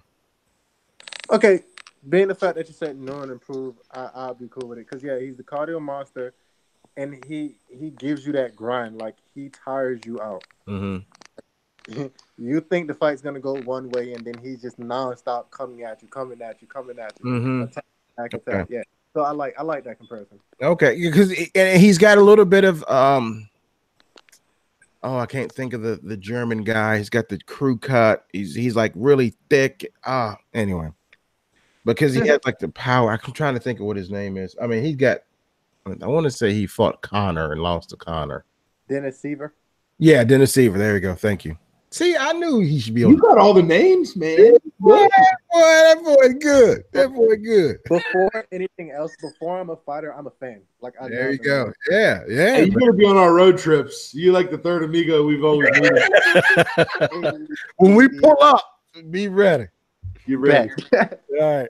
All right. So now we got uh Greg Hardy versus Allen Crowder, the heavyweights, the big Ryan ugly. loves to get knocked out. He loves to get knocked out. Hardy's gonna get him. Representing for being a thug. This- Hardy gets this it. fight was definitely made for Hardy to shine. Now, I don't think Hardy's had a chance to get his chin che- his chin tested, and he leaves it out there, so he mm-hmm. can't get it tested. But I don't think it's gonna happen now. I think dude's gonna come out there, and he's gonna realize he's gonna see Hardy towering over him, and gonna be like, "Oh, okay," because Hardy is aggressive.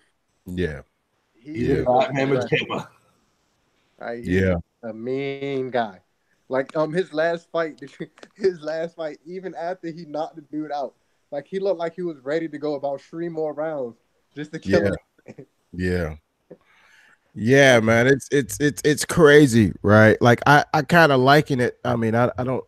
I'm I'm big into uh, uh, women's MMA also, and I was watching the um Invicta card, and um it was Kaitlin Kaitlin um Kaitlin Young.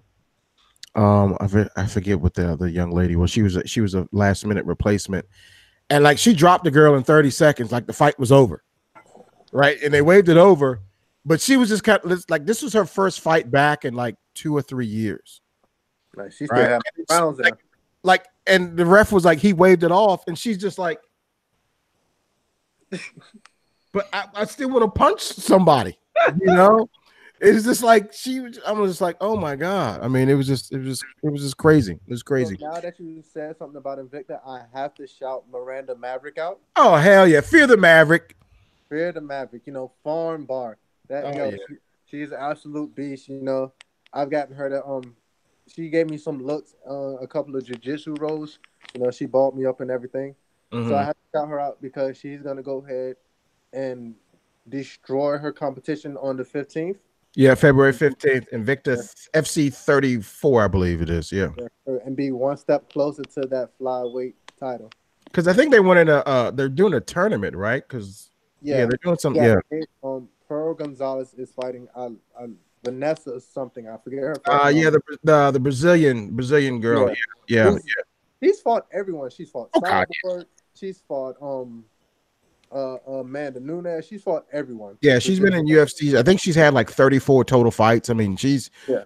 I mean, she's no joke. I mean, she she's definitely no joke. Um yeah, and I actually met Miranda for the first time, you know, uh last month at the FC Valhalla show. Uh, uh, Mad, mad cool, mad cool. Um super humble, super awesome person. yeah, yeah, and super smart too. man. She's um Yeah. she's going for her masters, I believe. She's um yeah. Yeah, I think she's supposed to do uh some type of engagement uh at JMU um in in March or something like that as part part of her uh, her master's program or something. But yeah, definitely she she's uh she's definitely on her way to, to great things. So I, I guess what we're all we're all going with uh Greg Hardy here and his and his I guess Absolutely. yeah What round? What round do y'all have? First, second, or First third? round, first round. yeah I don't think it gets out the first round man. So, Just- it's gonna be a quickie. listen, if he goes the second round, he's in trouble. This is gonna be the Lewis Taylor fight of the night. Yeah. you know it, it won't be um uh it won't be uh the bronze bomber versus the gypsy king tell you that much you know Tyson Fury won that fight. uh, stop it stop he won that.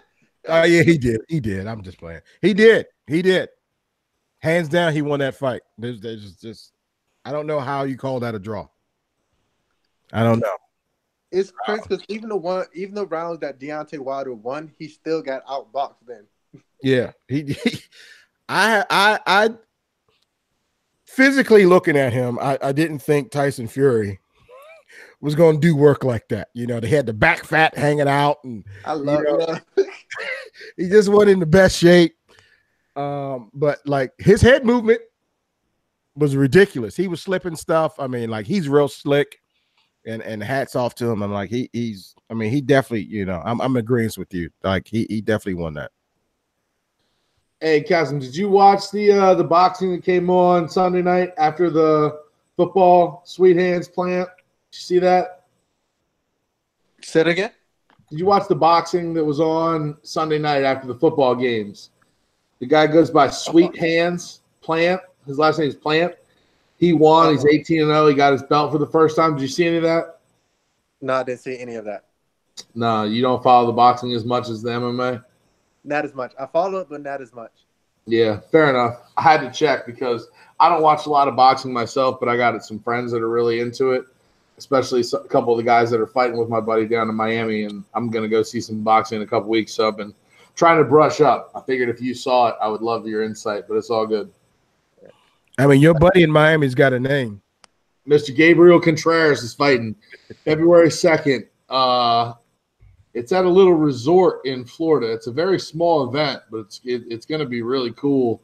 I'm looking forward to seeing it. Um, it's at the Bonaventure Resort and Spa. And he's reading off the card. Uh, yeah, this is down in uh, Weston, Florida. But uh, reading off the my boy Game, he's uh, he's undefeated so far. I've seen him fight in a couple of his first fights. I've, I've missed the last one, but um, you know what? The guys coming out of Wolfpack Boxing Club, a lot of fire and a lot of fury. Shout out to Jake. My homeboy for life. Jake Paz. Yeah, and then and so now that that, that brings us up to uh, to Henry Cejudo versus TJ Dillashaw. Lot, lots of question marks. Dilly, dilly, dilly. There's a lot Dilly, of question marks around here, boy. Woo.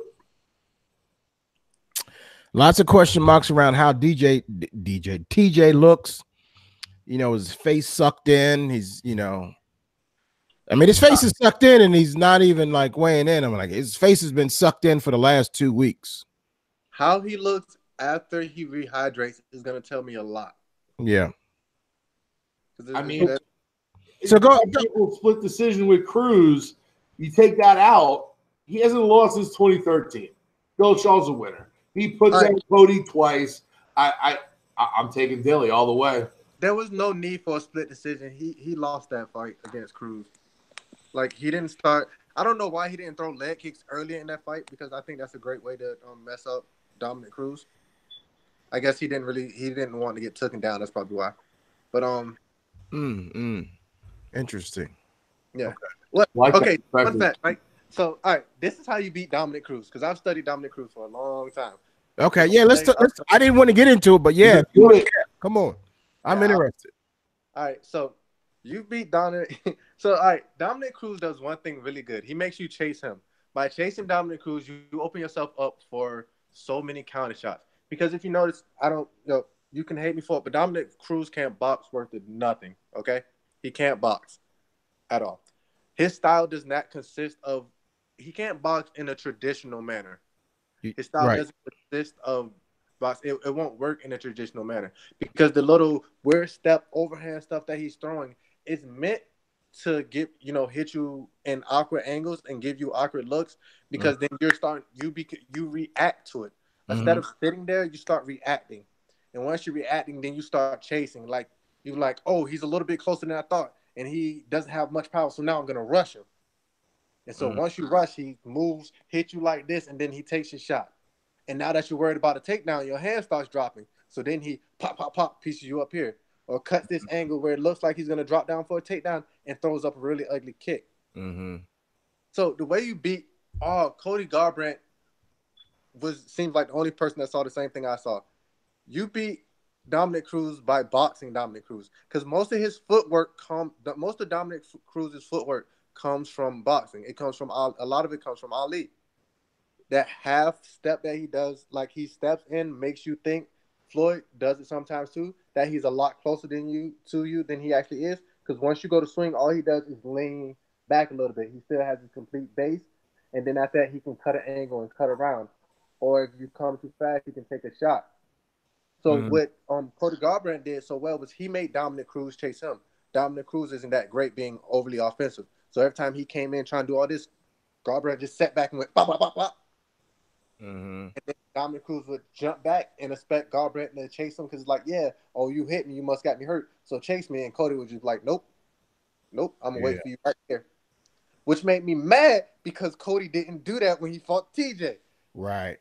God, he got He, he just he was just yeah he was just trying to take his head off and, and he that got too emotionally invested because I think Cody beats T. Cody to me beats TJ every time, except that he will never beat TJ because TJ is TJ. So he's too emo- emotionally Right. invested in fighting TJ. yes So he won't fight the smart fight. yes. You know one one of the things I notice about about about Cruz is like like to me his footwork is sloppy.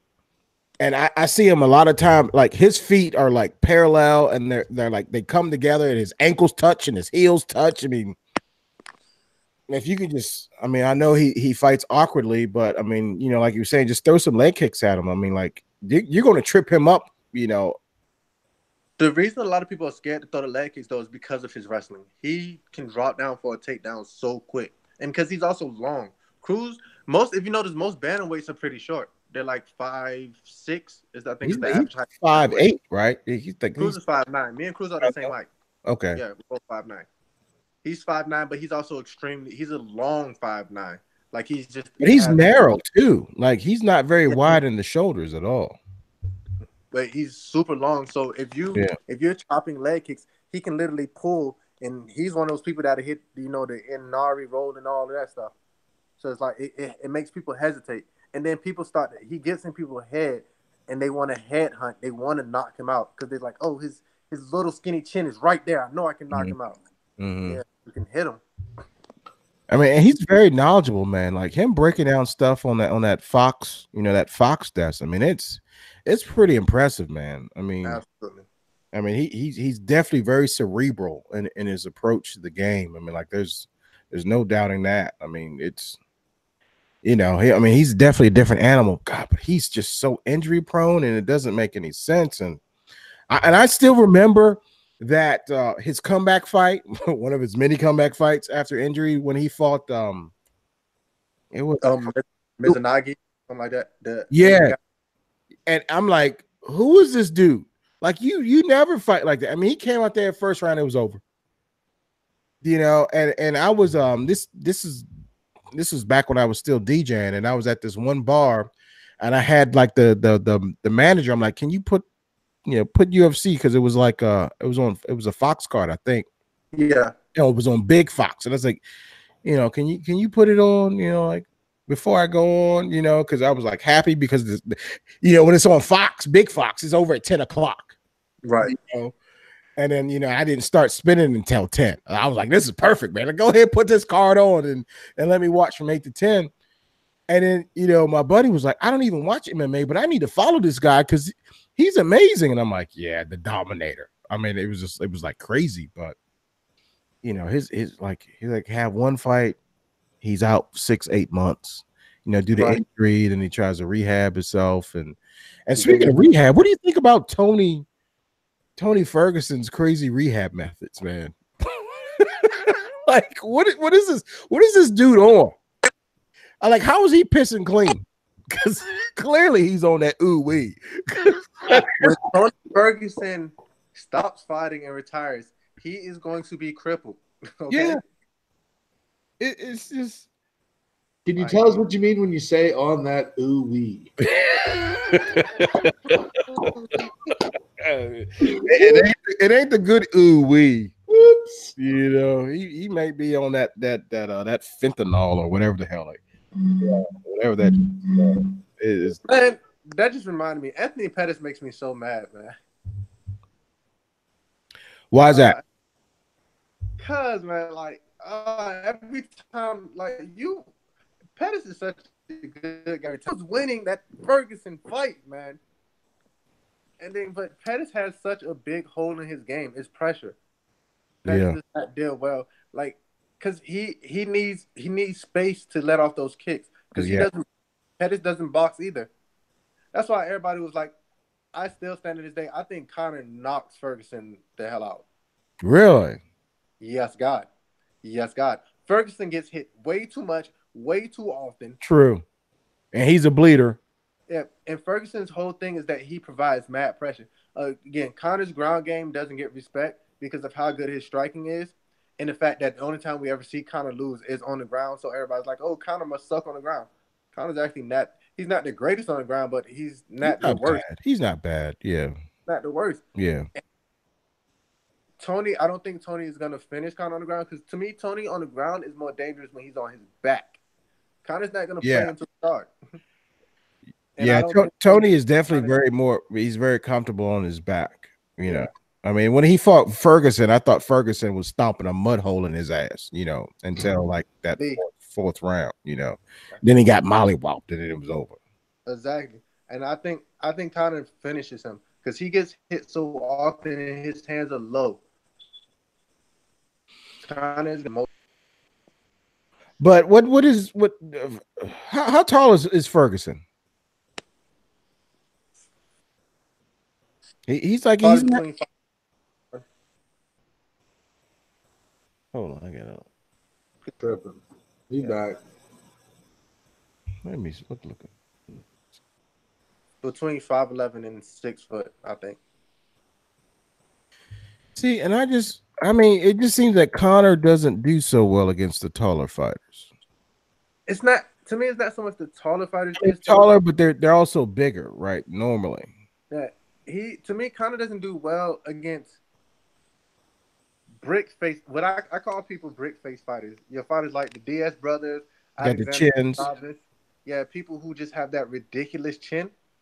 Because people who have that ridiculous chin and provide a whole bunch of pressure. Like Ferguson has a crazy chin, but Ferguson is drop prone. Mhm. Like you can drop Ferguson. Yeah. Yeah, he provides stupid pressure, but when his pressure is literally like hands down, I'm walking forward. Like, yeah, I know I'm gonna get you. hmm But Diaz brothers is pressure like I'm gonna make you output. Cause once you stop throwing punches, I'm gonna throw a hell a hailstorm of bullets at you. So if you're not being if you're not wasting your energy by throwing punches at me, then I'm gonna make you defend everything and you're gonna exhaust. Tony picks his shots a little bit more. So it's like then it becomes a boxing match. And I don't think Tony is that great of a boxer either. Yeah, I'm not, I'm yeah, I'm I'm never I mean, I'm I'm sure I I, I sell Tony a little short, but like I said, early in the night, like I thought Kevin Lee was amazing up until the I fight, you know, and I, I thought that he was definitely winning that fight, you know, for that for that for that strap, the intercontinental intercontinental, the interim championship, then switched over to wrestling. The intercontinental damn, there I go again. The interim belt you know, against Ferguson. And, you know, he had that staff session on his chest, and so be it. But then, you know, then he got, you know, he, He definitely needs a 165 division because that cut makes him gas. Like I already think he carries a lot of muscle anyway, and when Yeah. he strikes, he puts a lot of power behind strikes, so he's more prone to gassing regardless. Like if he doesn't get a takedown, he's going to be in trouble because he can't, you know, regain his breath.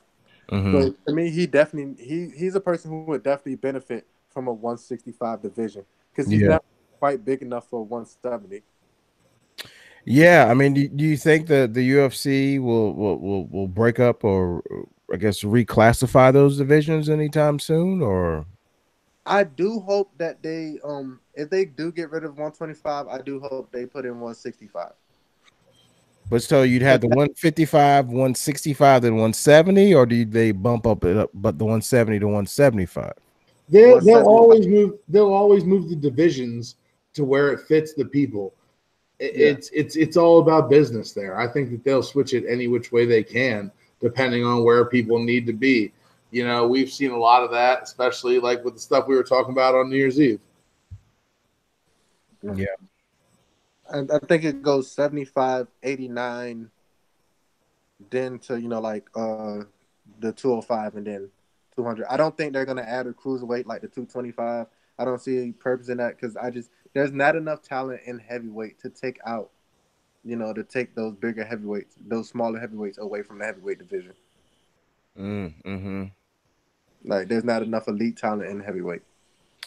And you know? You're you're you're, you're right because there's there's not, man. I mean, like you know, going back to when I was mentioning Strike Force. I mean, that's when obviously I, I met you know, or well, not met, but that's when I discovered Daniel Cormier, and I watched him destroy Josh Barnett. You know, the War Master. I'm like, holy fuck! I'm like, this dude is no joke.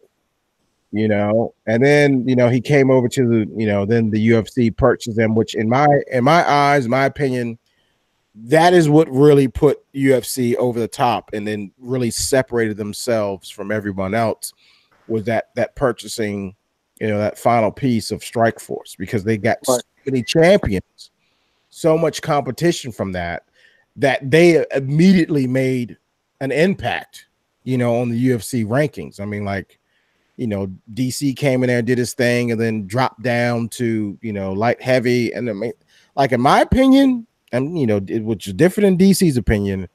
If DC and Cain won, I, I'd give it eight out of ten times to DC. I mean, I just I just think DC is so much better at heavyweight than he is light, you know, light heavy. I don't know. I don't really buy that whole DC is better at heavyweight than he is at light heavyweight.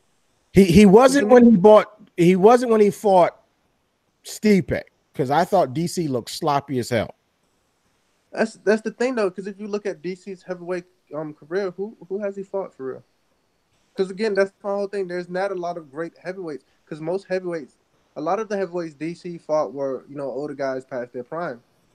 Like Josh Brown, that ain't the same guy that he was back in the day when he was scaring the living hell out of everybody. Right. I mean, true. Frank true, Mir, true. Frank Mir definitely ain't the same fighter he used to be. No, but we're talking like. 10 years ago, right? Almost 10 years ago. Yeah. I Yeah. saying, like, even then, like, those were fighters still on their downswing. Like, DC at heavyweight don't get me wrong, he's he's still a problem, but I think he, if he runs it back with Stipe, Stipe is going to get that match. I, Um, I I think yeah yeah I'm with you there. I there. think Alexander Volkov can possibly beat DC at heavyweight. I think there's a lot of people at heavyweight who can beat DC. Well, not a lot. Yeah. I take that. Not a lot, but it's a lot more competitive than what people are, are um, allowing you. Well, what the media is allowing you to believe. Right. Right. D- DC at 30, I'm talking about, not DC at 40. right? I mean, I think DC at 30 was it was a monster. You know, I don't I don't think he could ever beat Jones if he went back to 205, even though I thought Cormier looked awesome against against Jones their last match. You know, I've never seen him like apply that kind of pressure. I mean, there was just he was just on Jones. It was just like I'm I'm punching, I'm kicking, I'm you know whatever. You hit me, I'm hitting you. Whatever. You, you throw one jab at me, I'm throwing two jabs back at you.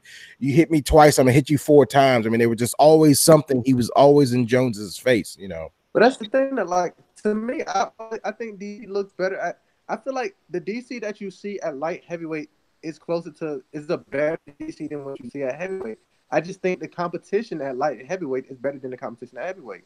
Yes. Because, like, like you said, that Jones fight, DC looked amazing. Yes. That second Jones fight, oh my god. Yep. and wasn't Jones dirty for that fight? So what? Wasn't Jones dirty for that fight? Yeah, he pissed hot after the fight. So fuck that. So I mean, it was it was you know they ruled it a no contest. You know, but I, I mean, yeah, I mean, I really think I mean I, I I don't think I've ever seen Cormier look as good, but I mean, God, man, he's he's cutting fifty pounds. You know, So that's also he stated before, like Cormier likes to eat. yeah, shit, yeah. don't be mad because don't be mad because you can't maintain weight. Don't even start. True. uh, but like Chael said it before, like when Cormier, um, Chael's like, oh, uh, he was talking to DC, he was like, oh, what you about to eat for breakfast, whatever. DC was eating an ice cream sandwich. He's Oh. like, really eat an ice cream sandwich? He's like, yo, I'm fighting that heavyweight. Why not? Yeah, you still can't. You still can't do that. So, can't that's what I'm saying. Like that's that's to me. That's why his cuts are harder. That's you know that's why you like oh he Yeah. has to cut so much weight. That's because you know he gets big when he Yeah, I mean, and he like you know since he's shorter, he's always like out. He's got his hand open all the time, you know, and he's pawing it. You know, yeah. it's like every time I'm like, dude, stop that nonsense, man. Let's put, put ball your fist up. You gotta stop taking advice from Marshawn Lynch. He's yeah. He keeps he keeps you know he's always trying to pull somebody's hand down, you know, and try to come over top of him with, with his jabs, you know, whatever. But you know, I, I mean, I I just I just I think he should really go ahead and just give. Oh, well, just sign a contract and and, and run it back with Stipe and whatever. I mean, your money fight with, you know, with uh, what's his name, Brock Lesnar, it may or may not ever happen. I mean, So I You think gotta, when, you he, gotta do what the fans Wait, want when when does Cain and Ngannou and Ngannou fight? soon is that March? Is that the March second card? Or is that February? It's it's coming up. Or is it next week? Or or in two? Hold on. It's one of that's one of the pay per views. Yeah, I don't think it was a pay per view. What I can't. You know what? Now that ESPN's involved, I can't keep it straight. Because what I oh. think It is no, it's a fight night, February seventeenth. All right, that's coming right up. Valentine's Day. what I think Yeah. is gonna happen. What I think is gonna happen is Ngannou hap- if Francis somehow wins that fight, um, DC is gonna fight. It's a spectacle type fight. You know, Francis, he's back. He's over. Especially if he knocks Cain out. If Francis knocks Cain out, Mhm. then he's fighting um, because it's like, oh, Francis is that monster again. Now he's gonna go and fight. DC is gonna get the revenge. He's gonna push back his retirement date a little bit till after his birthday. They're gonna fight, and then he's gonna retire. That fight brings him more money than I think Stipe does. How much money do you think they throw at Cormier now, and and and you know on his way out? They're gonna throw a lot because they want to make the Jones fight happen. They're gonna throw him a solid meal Mm-hmm. to try I to mean- make that. Like, Gonna be getting that PFL money. right. yeah, Yeah, I, I I need to follow up with those cats to see if those checks have come in yet because I know they were. It was going to be like a couple weeks, and they were waiting on the um the drug test to come back and and all that. So yeah, I got to follow up with OC on that. Like just a flat out check, or was it like a contract thing? So so what happened was on on the final fight, the fight before the finals, each winner got a hundred thousand dollar check, right? Because there was there was some time between their last fight and then New Year's Eve. So every person that made it to the finals for New Year's Eve was guaranteed to make two hundred thousand. So they gave him a hundred thousand on that last fight, and then they got another hundred thousand, you know, win or lose. Right. So so the the the runner up was guaranteed to make two hundred thousand, and then the winner was going to get a, another check. I think uh, another check for eight hundred thousand. So Uh, so everybody everybody on New Year's made two hundred thousand. Got a check for two or got another check for a hundred thousand. So there was their you know so so the people who won the final the belts had their two hundred thousand by New Year's Eve, the night of New Year's Eve, and then they're supposed to get a check for eight hundred thousand. Is the runner up regardless won two hundred thousand, right. which you know not bad, not bad. Yeah. And you know, you, you had you had another sucker punch guy who was on that card, Josh Copeland. Huggy Bear. Oh, I mean, I I, I don't know, man. he had he had a weird fighting style. He gassed out and he just dropped his head and was hoping that dude was going to just punch him in the top of the head and break his hand. I'm like, bro, that's not a good game plan. That's not a good game plan. you know, when he gassed out and then they just he was here. He was here, and then he was here. yeah, he just, he just walked. He just walked towards dude with his hands down. He's a warrior. his forehead and you know like that's like old school boxing right like i'm gonna try to i'm gonna try to get you to punch me in the top of my head to break your hand i mean on the lighter weight guys that may work but on the heavyweights i mean they don't break their hands that often That's Yeah, what we I call. got, yeah, we got to wrap this. It's getting late. We're keeping my man awake. He needs to get some Yeah. sleep. You got to train tomorrow. It's been a really good show, but I think we got to wrap it, man. yeah this this this is i mean this this man this was amazing you know thanks again Yeah, listen we'll, we'll let you take the show out send out your shout outs you know put out put out your, your your social media how can they find you follow you how can they buy tickets how can they buy shirts because my man's got gear you know go go do your thing bro All right. Once again, this is your boy Caution Custom Rough, and you can find me on any social media by putting at Caution Custom Ruffin. The costume is a little different than else, so it's K A S I M, spelled exactly how it sounds. Find me on any social media, and if you want to get you a nice little sexy shirt with my face on it or just my logo, just click the link that's in my bio. You want to see me beat somebody up? Then go ahead and download Flow Combat. Watch me beat somebody up on January 26th. And if you want to come to the show, they still have tickets available at thecowboyfightseries.com.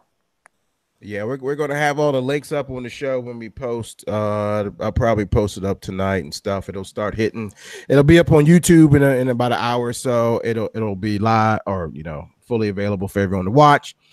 It will be on probably uh let's see. It'll be on all the other social media platforms for uh viewing podcasts within the next hour so all right y'all we ran long this is a really long show uh wow Yeah. uh, Thanks everybody for sticking with us. this this we're going to be ridiculous. here. We're going to be at it. You know, I may have to chop this up. Um, this, this is great. This is great. Um, but yeah, definitely cow, cow, Cowboy Fight Series. You know, January or January 26th, Annandale, Virginia. Uh, until the next time is the right time. Thanks everybody. Appreciate it. Peace. can't wait to see you, bro. Peace. Thank you.